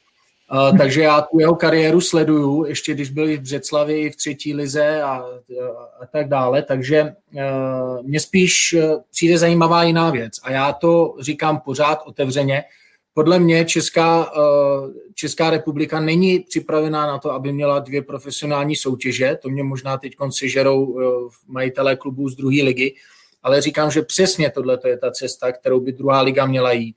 To, že tam jsou ty kluci a chodí normálně do práce a potom chodí trénovat. Musí to být obrovsky náročný, musím říct. Jednak pro jejich rodiny, jednak pro vůbec fyzicky, psychicky, musí to být obrovsky náročný ale zase tady v tomhle tom klubu ukazují, že to není takový, jako že tak my si teda zahrajeme druhou ligu tady s poloprofesionálma v podstatě, ale je to tak, že oni hrajou o postup do první ligy, takže ono to asi zřejmě jde. A druhý faktor je ten, že vlastně já hodně sleduju Hradec Králové, protože tam je Zdenko Frtěla, Tomáš Poštulka, Ondra Prášil s Ondrou, jsme dlouholetí kamarádi a jsme v podstatě každý týden v kontaktu, takže ty zprávy mám.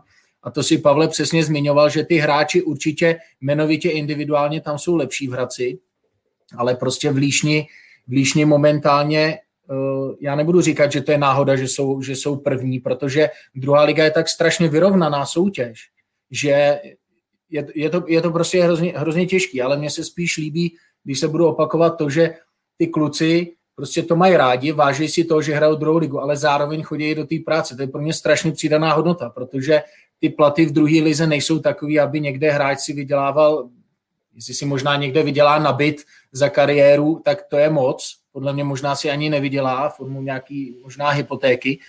Takže oni si toho váží. Teď možná jsou i blízko tomu, aby se podívali do první ligy, pak samozřejmě jsou další otázky, kde by to bylo, jak by to bylo, jak by to fungovalo. Ale to, že to také v Líšní dělají, tak eh, pro mě to je jako signál k tomu a možná i k zamyšlení dalším klubům, jestli právě tohle není ta cesta, že trošku kluky nechat popracovat, ať nejsou jenom v té fotbalové bublině, ale ať trošku se podívají i za tu bublinu, co se vlastně děje v reálném světě, čili v práci. Navíc, když se podíváme na nějakou přestupovou politiku, která v Líšní funguje, jak tady zmiňoval Tomáš, tak eh, pro ty kluky, kteří třeba do posud hráli MSFL, že nižší soutěži, tak tohle musí být jako extrémní motivace. Když vidíte, že v regionu funguje klub, který se nebojí dávat šanci hráčům, kteří do posud hráli, že jo, silný byl eh, skvělým střelcem MSFL, že jo, Matocha měl dobré výkony ve Výškově, zase v MSFL, jestli se nepletu, mm-hmm. A tohle pro ty kluky z toho regionu, když vidíte, že je trenér, který má fantasticky zmáknutou tu oblast, ví o těch On sám trenér Valachovič mluvil o tom, že přijde domů a sleduje plno zápasů, že je takovým jako fotbalovým závislákem. Ale když, i když se podíváme celkově na ty přestupy, tak mně přijde, že Líšeň jako na co sáhne, tak většinou je trefa, že jo. A návaznosti na to pak vidíme, že jako Hlavica, eh, Hladík, další kluci právě měli Líšeň jako přestupní, jako přestupní stanici, které je, která je posunula zase v kariéře dál. To, že potom se ve zbrojovce úplně dokonale neprosadí, to je i v návaznosti na to, že Brno je prostě v situaci, ve které je, že ten tým úplně nefunguje a když do něho zasadíte kluky z druhé ligy, tak nemůžete čekat, že kluci, kteří mají zkušenosti v současnosti hlavně z druhé ligy, vystřelí jako zbrojovku jako do vyšších pater v první. Jo. Ale jenom to, že existuje v tom regionu klub, který vás dokáže posunout v kariéře, i když si třeba říkáte, hele, jsem zaceklej, mám s tím fotbalem pokračovat, tak když se takhle kousnete, třeba na případě uh, Málka, který je teďka jo, nejlepším střelcem druhé ligy, je to, Karle, vyžádal jsem ti zase téma, promiň, jestli to tak je. Ale ne, to, pokračuj, pokračuj. Je vidět, že tady jsi nabitej, no, tady jsi připravený. Tady jsem, tady jsem připravený, jo. Jde to ven, jde mi, jde mi o to, že jako to, co zmínil Tomáš, tady tuhle, je krásně vidět, jak někteří kluci se v tomhle směru dokážou kousnout, kdy vidíš ty rozhovory, kdy on o tom sám mluví, hele, já, já ráno odedřu a pak jdu na, na trénink a stejně ten kluk vytvoří fantastický středový trio, který dokáže smáznout jmenovitě silnější týmy, že jo? A t- když se k tomu podaří ještě získat kluky, který mají nějakou návaznost na líšení, ať už to Paše, který je odchovanec, jako hrál v přípravce C, než odešel do zbrojovky, nebo Lutonský, který líšeň prošel farmou ze, ze zbrojovky. A přidáte k tomu takhle zkušený kluky, který něco mají odkopaný, tak to může vytvořit takovýhle mix, který paradoxně může dominovat, nebo dominovat, který může jít do čela druhé ligy, i když eh, jmenovitě to nebude úplně to, co všichni na začátku sezóny čekali. Já jenom využiju tady citace z e, článku na i rozhlas, který, když jsem se vlastně na to díval, a je to teda, předpokládám, původně reportáž Jardy Plašila z podzima a tam vlastně trenér, trenér Valachovič mluví o tom. Postavili jsme to na obrovské motivaci a hladovosti hráčů, kteří chtějí něčeho dosáhnout, protože ti kluci ještě před půl rokem, rokem hráli třetí ligu. Máme tam kluka, který přišel z divize jo, a opakuje, že prostě chtějí to eh, o ten hlad a o tu motivaci vlastně těch hráčů, která je, to je ten hlavní tah, nebo ten hlavní eh, prvek, který táhne Líšen dopředu a je to o tom, o čem jste mluvili oba dva. A mně, mně je to fakt sympatické, jo, protože tak, jak říká Tomáš, jako když vezmeme, že některé kluby eh, i v té druhé lize vynakládají dost, dost peněz na to a teď vlastně klub s skromnějšími podmínkami, s hráči, kteří mají jiné povinnosti, Jaroslav Málek, který to je vlastně v tom textu taky, eh, jezdí, eh, jezdí vlastně rozváží, že jo, s dodávkou rozváží zboží a že občas zavolá, že když je v 11 trénink dopoledne, tak zavolá trenére, stojím ještě v koloně, přijdu o pět minut později, omlouvám se, jo.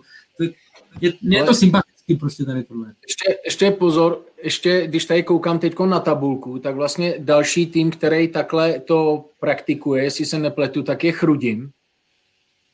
A Chrudim, Chrudim je hned za Hradcem 23 bodů, takže jsou o tři body vlastně zalíšní.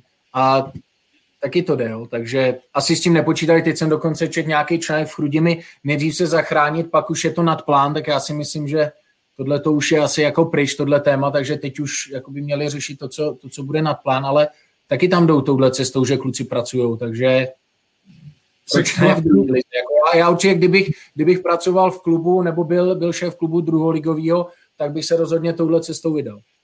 Další věc, jenom když doplním, mě překvapilo, četl jsem před minulý týden na stránkách Rudím, že základem je záchrana, pak jsem se podíval do tabulky, oni jsou pátí, ono, že? Teďka už třetí, teď už třetí. Podobně klub, který se vydal na řekněme, štíhlejší cestu, ale zatím mu to aspoň výsledkově určitě uh, prospívá nebo neuškodilo i Ústí nad Labem. Jo? Dali tam teďka hodně nových hráčů, určitě to nějak, eh, určitě je tam teď nepřeplácí a v tabulce jsou, v tabulce jsou pátí a mají zápas. A mají dohrávku dneska. Mají, teďka vlastně budou dohrávat s Duklou. Tak a to je krásný oslý můstek, protože vás všechny, kdo se díváte, tak vás rovnou můžu pozvat na uh, přímý přenos ČT Sport a nebo webu čtsport.cz, protože Dukla právě teď hraje dohrávku s uh, Ústím, myslím, že s Ústím. S Ústím. Tak, kardinální otázka. Pokud by Líšeň skutečně postoupila do první ligy, tak chtěla by vůbec postoupit a pokud ne, tak co by to udělalo případně třeba s motivací hráčů a zároveň by mě zajímalo, eh, co by to udělalo obecně třeba se zbrojovkou. Já možná nechám hráče, to bude vědět třeba Tomáš, jaký to je v pozici hráče, když bojujete o postup do první ligy, nebo jak, jak by to cítil. Eh, já vezmu třeba tu první část, protože jak na to, jako mám i pohled, v Líšni funguje předseda Karel Hladiš, který v podstatě je člověk, který ten klub vytáhl tam, kde je. A tohle je pro mě jako pravý srdcař fotbalového žargonu, který regulérně je otcem toho, kde Líšeň v současnosti je a zaslouží obrovský, obrovský, obrovskou úctu. I z toho já jsem ho zažil, že jo, takže vím, o čem mluvím. A myslím, že on určitě jistou ideu, že by ty kluky, protože on vždycky pro hráče se snažil udělat první, poslední, takže v tomhle směru si myslím, že on má ideu, že by to zkusil udělat. Jestli se nepletu, tak i na Twitteru náměstek města Brna mluvil o tom, že slíšní v současnosti budou mít, jestli snad zítra, budou mít nějaké jednání ohledně potenciální kooperace, co se stadionu týče. Ale kdybych, si, kdybych měl říct já za sebe, tak si myslím, že Líšeň by neměla jít dál a měla by se zaseknout v druhé lize protože ten klub dva roky zpátky hrál ještě třetí ligu a jak jsme tady zmiňovali, je to rodinný klub, není tam moc financí a osobně si myslím, že ten další skok by byl, už teďka si myslím, že spoustu členů vedení od trávníkářů po to nejvyšší vedení si zvyká na druhou ligu, na nějaký poloprofesionální systém. A teďka byste narazili zase o enormní skok dopředu a osobně si myslím, že by to ten klub mohlo zbytečně jako až zlikvidovat. Byla by tam ta finanční náročnost mnohem větší, byla by tam mnohem větší náročnost na hráče, na příchod, už by to nebyl poloprofesionální svět a myslím si, že pro líčení druhá liga i v návaznosti na to, že můžou hrát na svém stadionu, tak je daleko lepší, aby hráli jako u sebe, než, nebo aby zůstali v druhé lize, kde budou hrát nějaký poklidný střed tabulky, hrát zajímavý fotbal, než aby šli do první ligy, kde budou otloukánky a dopadne to třeba špatně, že můžou zbankrotovat výhledově, což takže za mě jako je super, ale že bojují o první místo, bylo by to zajímavé oživení, ale za sebe říkám, že by bylo lepší, kdyby zůstali v druhé lize.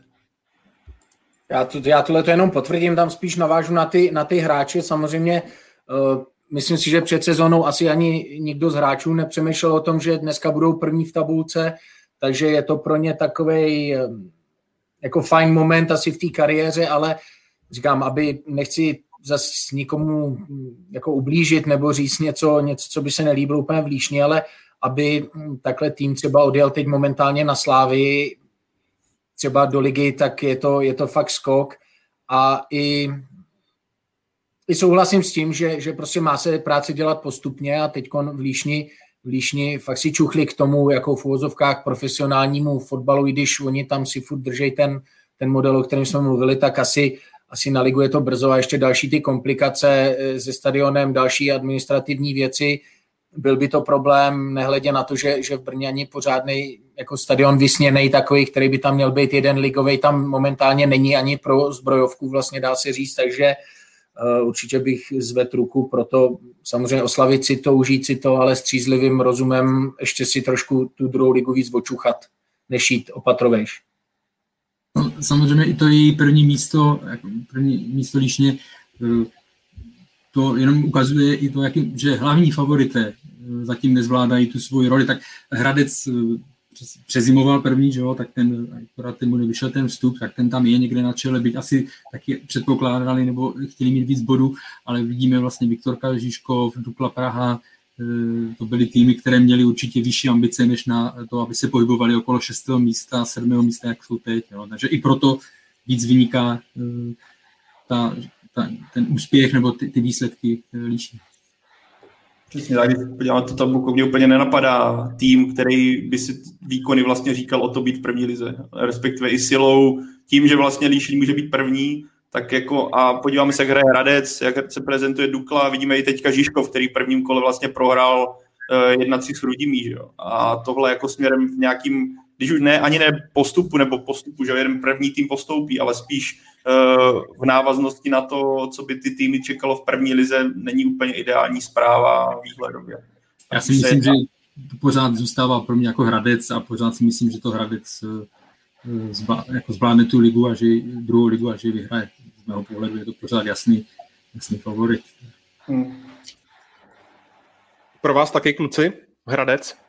Chtěl zeptat Tomáše, podle té eh, gestikulace, že nesouhlasím moc, tak ať odpoví. Já bych jim to moc přál, já fakt jsem s klukama v kontaktu strašně, eh, strašně často, říkám přes Ondru Práša, občas si vezmu na ucho, nebo si mě vezme Zdenko Frťala s Tomášem Poštulkou, takže říkám, já tam jako je ten cíl jasný, zatímco v Líšně ne, eh, tam je to krásný, jako příjemný moment teď pro ně, tak v Hradci je ten tlak zase jiný a pak eh, ale jako ve finále u Hradce budeme řešit, nebo oni budou řešit to samé, co v Líšni, kde to bude, když to bude.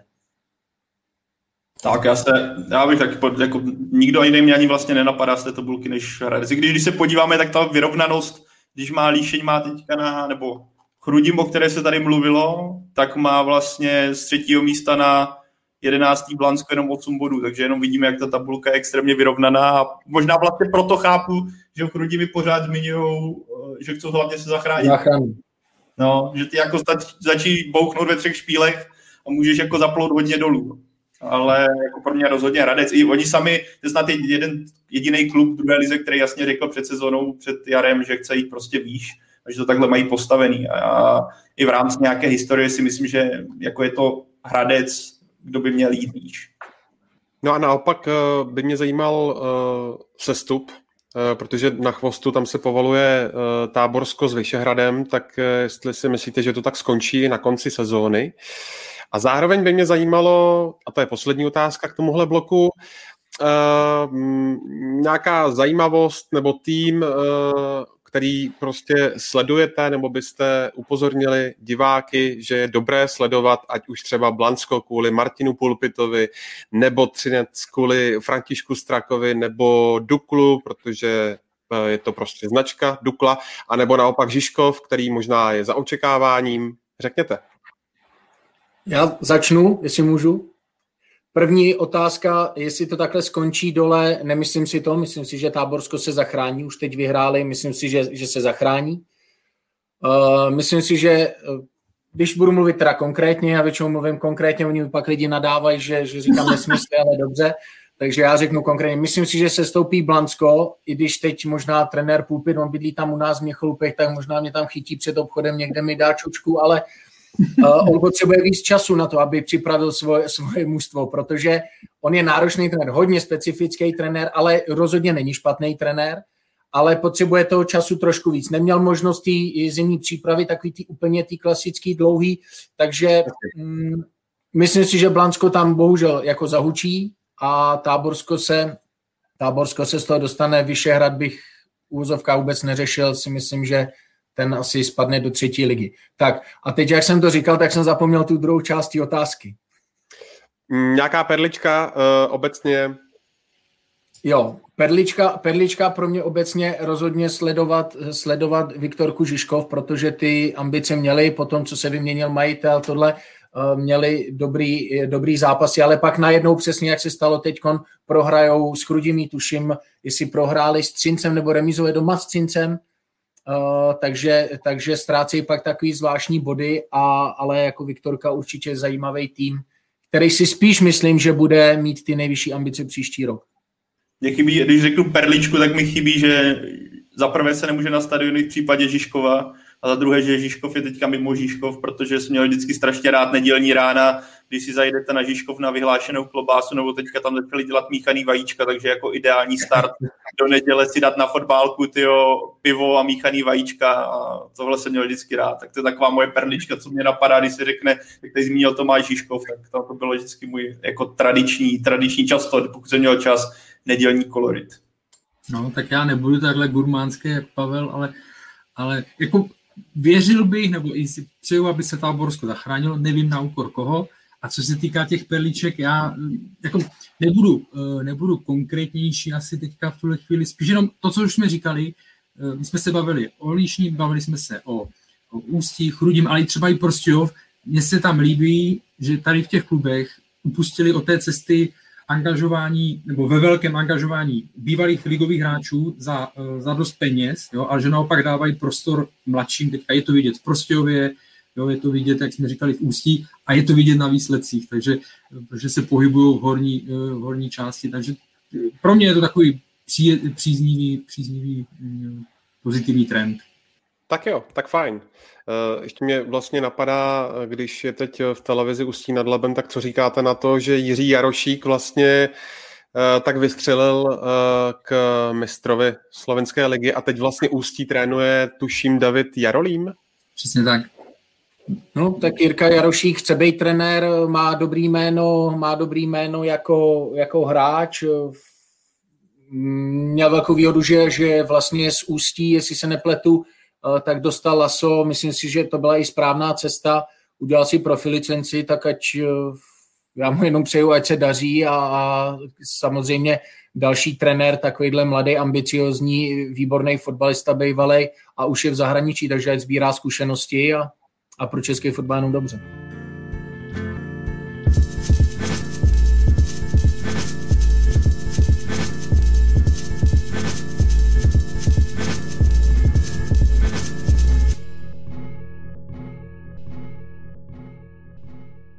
Tak jo, na závěr opustme mužský fotbal a přesuneme se k tomu ženskému, protože eh, ženská reprezentace zná soupeřky pro baráž o mistrovství Evropy. Dnes je mimochodem MDŽ, hmm. takže vše nejlepší všem ženám. A Pavle, eh, v první řadě, eh, konečné druhé místo ve skupině a baráž, tak měli, měli Češky navíc, anebo velký úspěch?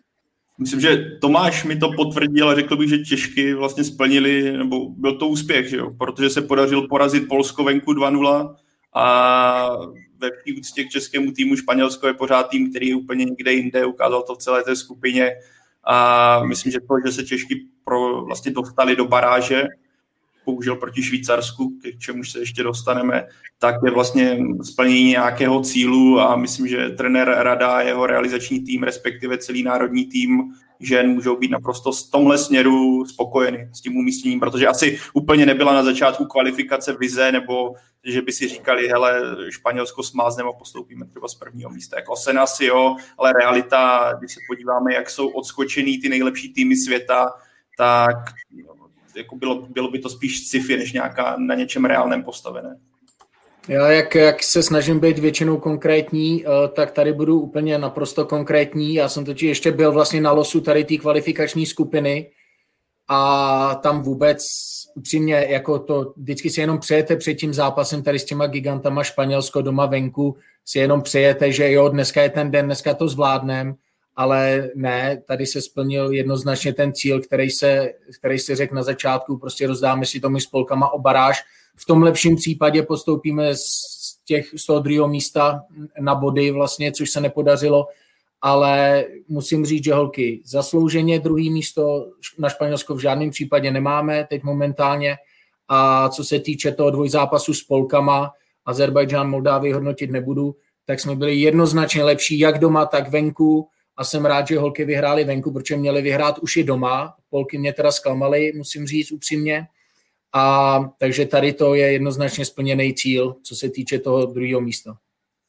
Já vždycky, než najedu na ten mikrofon, než to odmítnu, uh, já jsem viděl oba dva ty zápasy s Polskem, jenom na to, jenom na to navážu. Jak se první... ti líbil komentář, jenom Karle, zeptám se? Jsem komentoval, já víš, jak se ti líbil komentář toho telefonu tu, tu, tu zprávu, jak tě chválil. Jo. Ale eh, ten první zápas, jestli si pamatuju ten domácí, tak tam bylo strašně moc šancí, ale skončilo to 0-0, že jo, je to tak. Bylo... Jo, jo, jo, hlavně z první půle byla válec z naší strany. Tak, tak, no. A pak teda ten zápas venku zvládli, tam zase nevím, jestli tam nebyla nějaká nepomohla chyba golmanky domácí, teď už si, už si mi to s, možná plete. Ale tam... dala, dala stresňáku krásný gol a pak, pak vlastně Dubcová nájezd sama na bránu, tam byl uh, stoperka, myslím, špatně rozehrála. Jo, tak nějak, ale ten trestňák byl úžasný, ten byl nádherný, to si, to si vzpomínám. A celkově to zvládli, ten zápas se mi, ten zápas se mi líbil, to je pravda. Jako moc, nechci dodávat, protože já, já, jsem ty zápasy sledoval, ale nemůžu, jako, je pro mě složité hodnotit nějaký, nějaký vývoj uh, toho týmu, jo, takže ale ty zápasy, které jsem viděl, tak s, s těmi polkami, tak to jsem, byl, jsem si to užil. No a teď, eh, Tome, eh, v baráži Švýcarsko, tak jak moc eh, těžký soupeř to je, ale jak jsme se bavili před pokástem, tak předpokládám, že asi těžký. No, já musím říct, že mě ten los jako strašně zklamal, jo. Já jsem četl pak nějaký komentáře pod článkama vlastně, že, že holky dostaly Švýcarky a teď holky teď to zvládnem uh, jo, teď je šance, ale z toho balíku, co tam byl, to byl jednoznačně nejtěžší soupeř. Možná, možná lidi si řeknou, že Švýcarsko není až tak moc top, ale já jsem den předtím seděl tady s Martinem Drobným, s šéfem ženského fotbalu, říkám, Martine, držím palce, hlavně to není Švýcarsko a říkal jsem v tu chvíli, eh, že to by bylo ne, že nereálný, ale hodně složitý. My jsme na Švýcarky na, narazili a to mě připomněl Pavel vlastně 2016 nebo 2019, 16. 16, 15 byl první zápas, druhý byl 16. Hmm. 2016, já jsem byl ještě vlastně u týmu a musím říct, že za 6 let, uh, za 6 let, co jsem byl u týmu, tak jsem hrál proti Německu, Itálii, Španělsku a Švýcarsku a v životě nás nikdo tak neroztočil, jak tenkrát Švýcarky, jak doma, tak venku. Byli jsme úplně bez šance Musím říct teda, že eh, od té doby Švýcarsko trošku kleslo. V té skupině jsme měli Italky a ty Italky eh, dostali od Švýcarek taky, myslím doma i venku je porazili. Takže obrovský těžký, těžký tým. Hodně hráček hraje v Německu, v dobrých týmech a hrajou. Takže já říkám, že Švýcarsko šlo od té doby malinko dolů, my jsme šli malinko nahoru, ale z toho balíku těch týmů, co tam byly, tak tohle to bylo jednoznačně to nejtěžší, co jsme mohli dostat. Já jsem si právě tady, když jsem si projížděl nějakou tu sestavu, co měli Švýcarky proti Belgii, ten poslední zápas kvaldy, kdy oni prohráli, prohráli 4-0, což vlastně poslalo do té baráže. A vlastně český tým, tým těží často z takové té kooperace, jak se daří holkám ve Slávii, že tam jsou hrají pospolu nebo ve Spartě, že, že tam máš takové návyky z klubové scény a když si projdeš tu cestavu těch Švýcarek, že tam máš tři hráčky jenom z Arsenálu, což zase je obrovský benefit, to, že hrají v jednom klubu a ještě v takhle silném, je to myslím čtvrtý tým Premier League. A člověk si projede celou tu základní jedenáctku, kde tam je Barcelona, Paris Saint-Germain, uh, Paris FC, jo. týmy, které jsou v ženském fotbale na topu totální, tak bude to, jako to máš samozřejmě v tohle úplně jiný znalec. Já jsem si dělal nějaký jako nějaký, nějakou rešerši, plus jsem rok zpátky, rok dva dělal rozhovory s Andreou Staškovou vlastně a s Lucí Voňkovou, co mi povídali, ale v tomhle směru je vidět, že ty kolky budou o něč, trošku někde jinde a myslím si, že taky dost zásadní prvek, eh, který Češkám nepřeje, je současná covidová situace, kdy, jestli se nepletu, tak eh, Česká liga v Česku se nehraje, ženská, a ta rozehraná. Už jo? Eh, jak dlouho? Teď bylo, myslím, první kolo nebo druhý kolo bylo Sparta ze Sláví, ale z toho vypadli, protože byli v karanténě, takže, no. takže samozřejmě, samozřejmě problém. No.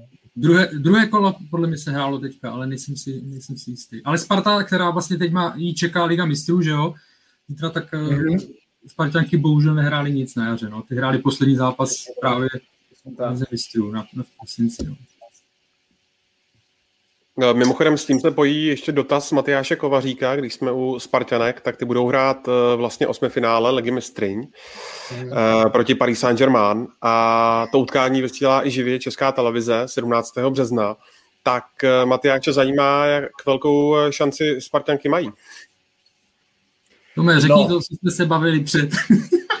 já, to, já, to řeknu, já to řeknu tak, že ale favoritky nejsou Spartanky je, je to prostě mm, Paris Saint-Germain samozřejmě úplně někde jinde. Jo? Jako m, mm, strašně holkám přeju, i s Dušanem Žovincem jsem se teď viděl v sobotu, má, jsou strašně jako nabitý, samozřejmě ta pauza byla pro ně dlouhá, takže těší se na, na ten dvojzápas, ale moc dobře ví, že, že ten tým je strašně silný a nebudu říkat, že jsme v pozici outsidera, ale opravdu ty šance jako na postup nejsou moc velký.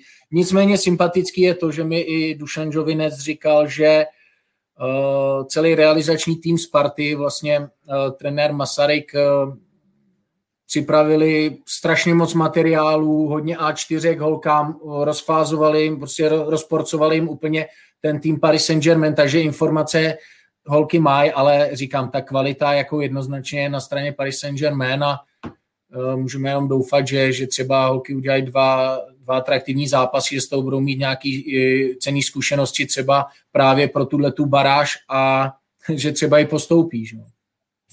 Jako, já jsem se smál, ale za prvé samozřejmě je super, že jsou v jarní části a za druhé je to pro ně strašně složité vzhledem k těm podmínkám okolo. No? Protože jestliže hrajete v prosinci a pak jdete až na e, ostrý soutěžní zápas e, s začátkem března a ještě jedete do Paříže, tak, tak to je jako velmi, velmi složité. No. A takže držme, budeme držet palce a, a ne, nedokážu, já, já neznám já jenom, ještě, já jenom ještě navážu vlastně, že tady teď koukám na tabulku a mají 15 hmm. zápasů, 43 bodů a to vlastně za nimi je Lyon, který byl vždycky, nebo jako je úplně super top, to je prostě Barcelona hmm. v největší formě, v mužském fotbale, v mužském provedení a teď Paris Saint-Germain je, je vlastně obod před nima, takže to, to mluví o všem a říkám, tohle to je jako obrovský složitý pro Spartu.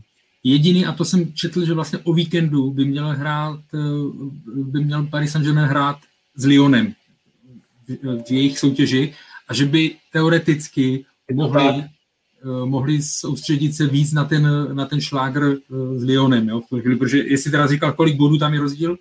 Jeden. No, takže v téhle fázi to třeba může být pro ně eh, větší, no dneska jsem fakt slabý. Já jsem ti to no, říkal, no, že hledání z toho budu dneska. Jo, já jsem zase říkal, že tě, že tě podržím, takže teď tě jdu podržet. Jako, to je sice větší, větší, no a teď jsem to zapomněl taky. Důle, to možná důležitější zápas. Tak, a, a větší váhu, ale musím říct, že ten kádr je tak široký, že hmm. i kdyby samozřejmě to lehce protočili, a nemyslím si, že to budou úplně lehce protáčet, tak, tak pořád je ta kvalita na, na straně Paris Saint-Germain, bohužel. Zájem o český fotbal obecně uh, roste. Ženský. Ženský. O ženský fotbal. Tak já myslím, že jo, tak nejvíc to samozřejmě posoudí Tomáš, já myslím, že to roste, viděli jsme to i vlastně v jednak vidíme, nebo jestli jsem to já v minulosti nějak nesledoval, ale vidíme, že v, li, v Lize mistryň, vlastně jak Sparta, tak Slávia, že se posouvají dál a tak dále. Slávia vlastně vypadla s, obrovským, s obrovskou smůlou, že jo, to byl poslední centrovaný míč do, do vápna odražený pak gol, takže jinak by, myslím, šla dál, že jo, jestli se s Fiorentinou. Kdyby nedostali, ano. tak postoupí Slávě. Přesně tak, přesně tak. No. Takže a třeba, že když člověk vidí tu soupisku, takže i ty hráčky některé se posouvají, eh, posouvají ven do, eh, do zahraničních soutěží, že jo, odešla Kateřina Svítkova do, do, do West Hamu, pak je uh, Sassuolo je, ježiš, teď nevím přesně jméno, oni jsou... Dubcová Kamča. Jo, Kamila, jo, takže v Juventusu máme, máme hráčku, takže si myslím, i předtím byli samozřejmě v Jeně, myslím, že jo, tam prostě bylo pár hráčů v Bundeslize, Lucie Voňková a tak dále, ale myslím si, že se to trošičku pomalu, že se to posouvá, nejvíc to řekne asi Tomáš, nebo samozřejmě ty hráčky to nejvíc cítí, ale že se tomu věnuje víc, větší pozornost, bych řekl určitě. Tak ono, že do toho ještě skočím, ono by bylo strašná bomba, nebo strašně cená věc, kdyby Češkám se podařilo nějak postoupit na to euro, že by to udělalo, zase bylo by to daleko větší reklama pro ten český ženský fotbal, protože já když si vzpomenu na poslední šampionát ženský, který se vysílal v české televizi, tak myslím, že i lidi, kteří třeba ženský fotbal úplně nesledují a moc je nebaví, tak ten, ten šampionát, kde jsme viděli ty zápasy Amerika, Francie a střetli se tam ty nejlepší týmy světa, tak jako nabízeli relativně zajímavou podívanou i pro člověka, který třeba moc ženský fotbal neuznává. Ano, není to, nemůžeme to nikdy srovnávat s chlapským fotbalem, je to o něčem jiným, ale musím uznat, že ty zápasy mě některý jako fakt bavili, když se střetli ty giganti proti sobě. No.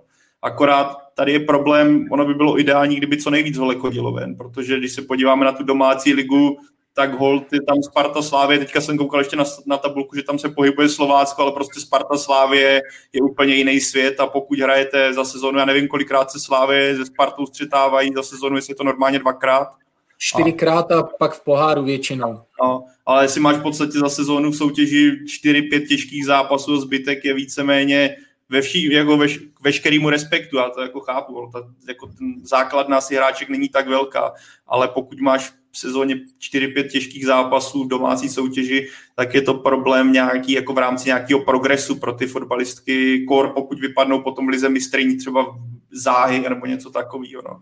Tohle by bylo asi fajn, což by mohlo zase být jako odraz na tom šampionátu, že by si některé holky třeba, který zvažují ale florbal, basket a viděli by najednou ten šampionát, jak tam Češky hrají, tak si myslím, že by to tohle mohlo tu základnu třeba posunout směr fotbal, ale je to těžké asi i v rámci financí, co, co jsem slyšel, že, jako, že pro holky, když jsme se tady bavili o nějaký poloprofesionalitě v druhé české lize fotbalový mužský, tak ty holky na tom nebudou o moc líp, respektive na tom budou možná jako často hůř vlastně, což ti taky nepřidává.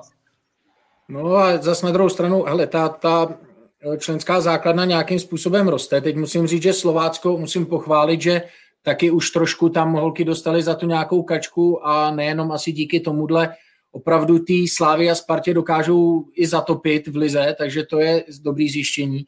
Druhý dobrý zjištění je to, co jste zmiňovali, že ty hráčky chodí ven a ne úplně do těch slabých týmů. Andrea Stačko, i když nehrává pravidelně, tak prostě v Juventusu vedou vedou italskou ligu, že jo, máme Lucku Voňkou, až byla zraněná, je v Ajaxu, a pak máme holky, holky v Itálii, Kamča Dubcová, Míša Dubcová. Musím říct, že paradoxně hodně pomohlo Kamče, že se rozdělili s tou Míšou, protože od malinka byli spolu a je vidět, že Míša je zpátky ve Slovácku, hraje dobře, Kamča zase je skoro nejlepší, je tuším jedna z nejlepších celkyní vůbec série A, což je jako fajn. Hraje tam ještě Eva Bartoňová, takže to, to, je, to je dobře. Eh, tady to, Pavle, s tebou taky musím souhlasit, že kdyby holky postoupily na šampionát, tak je to prostě obrovská bomba. Pak je otázka, když tam trefíte ty opravdu dobrý týmy, jak by to vypadalo. Asi bychom nebyli úplně dominantní na tom hřišti, ale zahráli bychom si na tom vysněném šampionátu. No, říkám, jenom škoda to, toho Švýcarska, že jsme dostali, protože eh, co si pamatuju, vlastně, co tam bylo eh, Portugalsko, Severní Irsko, Rusko, a Ukrajina, tak všechny tyhle ty týmy jsme dokázali porazit. I třeba ve dvou zápasech jsme dokázali porazit, jo. takže tohle je škoda, ale pořád uh, jsou dva zápasy a věřím tomu, že třeba holkám se to povede a postoupí a pak se třeba něco, něco změní trošku směrem tady k tomu našemu ženskému fotbalu, i když si myslím, že lidi, co kolem toho pracují, tak uh, pracují naplno a, a zvedají to do vyšších pater, co jenom to jde. Já jenom k tomu poslední věc, jenom i co se týká mediálního pokrytí, je vidět, že eh, se tomu víc eh, prostě eh, je věnováno, je to v televizi a tak dále, píše se o tom. Já třeba, a rychle jsem si to teďka našel, za svých 16 let, co jsem byl ve sportu, to znamená 2000 až 2016, tak jestli jsem psal jako delší článek nebo výrazně, jestli jsem se věnoval něčemu u ženského fotbalu, tak to bylo jednou. A to bylo v roce 2009, když přijeli na Spartu Arsenal Ladies. A já jsem měl dělat, nezapomenu na to do dneška, já jsem měl dělat nejdřív reportáž z tréninku na Strahov. Oni se připravovali na Strahově. Já ještě nevím, jestli to byl nějaký listopad. Tam byla mlha. Já jsem dělal reportáž, ale já jsem neviděl do půlky hřiště, jo? protože přes tu mlhu to prostě nešlo. Tam, já, co se dělalo na druhé části, jsem neviděl foukalo, no foukalo moc ne, protože tam byla mlha, ale byla zima, prostě sichravo, mlha, jo, kosa byla a já jsem čekal celý ten trénink, teď jsem nevěděl, co přesně budu popisovat a měl jsem domluvený rozhovor a teď budou odborníci, jenom budou vědět, uh, s Kim Little, jo, což byla, uh, já nevím, jestli ještě teda hraje, no, asi ještě hraje 30, no, uh, prostě skotská fotbalistka, kapitánka Arsenalu v té době, nebo jestli je pořád, to nevím, a teďka jsem byl připravený na ten rozhovor. No, sedli jsme někde v těch úprobách toho a teď ona spustila skotský akcent a já jsem říkal, tak a končím. Jo. Reportáž, viděl jsem do půlky jenom, nebo na 15 metrů, rozhovor se, eh, se Skotkou, tak jsem říkal, vymrzlej, všecko, tohle, jenom paráda. No. Ale nezapomenul jsem na to do dneška, protože to bylo fakt, ani nevím, jak to vyšlo nakonec, ale, ale bylo to zajímavé. To mě bavilo. A já si vzpomenu, že jsem dělal rozhovor s Andreou Taškou, jak jsme se tady bavili o nějakém tom progresu směrem v cizině, tak právě zmiňovala Cristianu Girelli, eh, italskou reprezentaci no. Juventusu, která, která údajně pro ní, nebo to je pochopitelný, zkušená hráčka, je pro ní velkým vzorem a říkala i kdy má spadnout a jak si stoupnout ve vápně a jak si tam hodit ten zadek, což jenom ukazuje, na co jsme naznačili, že když jdeš ven a potkáš tam na takovouhle personu, tak ti to může strašně pomoct. A myslím, že i na Andreje Staškové je to v těch zápasech reprezentace znát, jaký ten Juventus posouvá herně dál a máš tam takový ty najednou ty návyky, které třeba v České lize nepotřebovala, protože tou silou Sparty se dokázala prosadit i jinak, než by si tam dávala věci, které se naučila v Juventusu. Tak jo, krásná tečka. Uh, fandíme ženské repre. Kluci, uh, děkuji moc Tomáši Pešírovi, Karlu Heringovi a Pavlu Jahodovi. Děkujeme, děkujeme. Díky. My zase děkujeme taky pěkně, velmi. Já taktéž a budeme se na vás těšit eh, opět příště, zase v pondělí. To si určitě rozebereme šlágr kola, protože, jak už jsme naznačili v průběhu dnešního vysílání, tak nás o víkendu čeká utkání Sparty z Plzní a zároveň uh, se vrátíme ještě k osmifinálovému utkání Slávie uh, z Glasgow Rangers, respektive uh, Karel by mě pokáral, takže uh, Rangers, Rangers FC, nebo Rangers, jenom Rangers.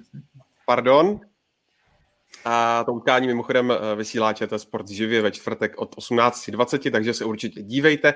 Do té doby se mějte fajn. Uh, uh, jsme na klasických adresách fotbalfocus.cz, na Spotify, na Soundcloudu, na YouTube, na Apple Podcast, prostě všude, kde si zamenete. No a v těchto časech se hlavně opatrujte.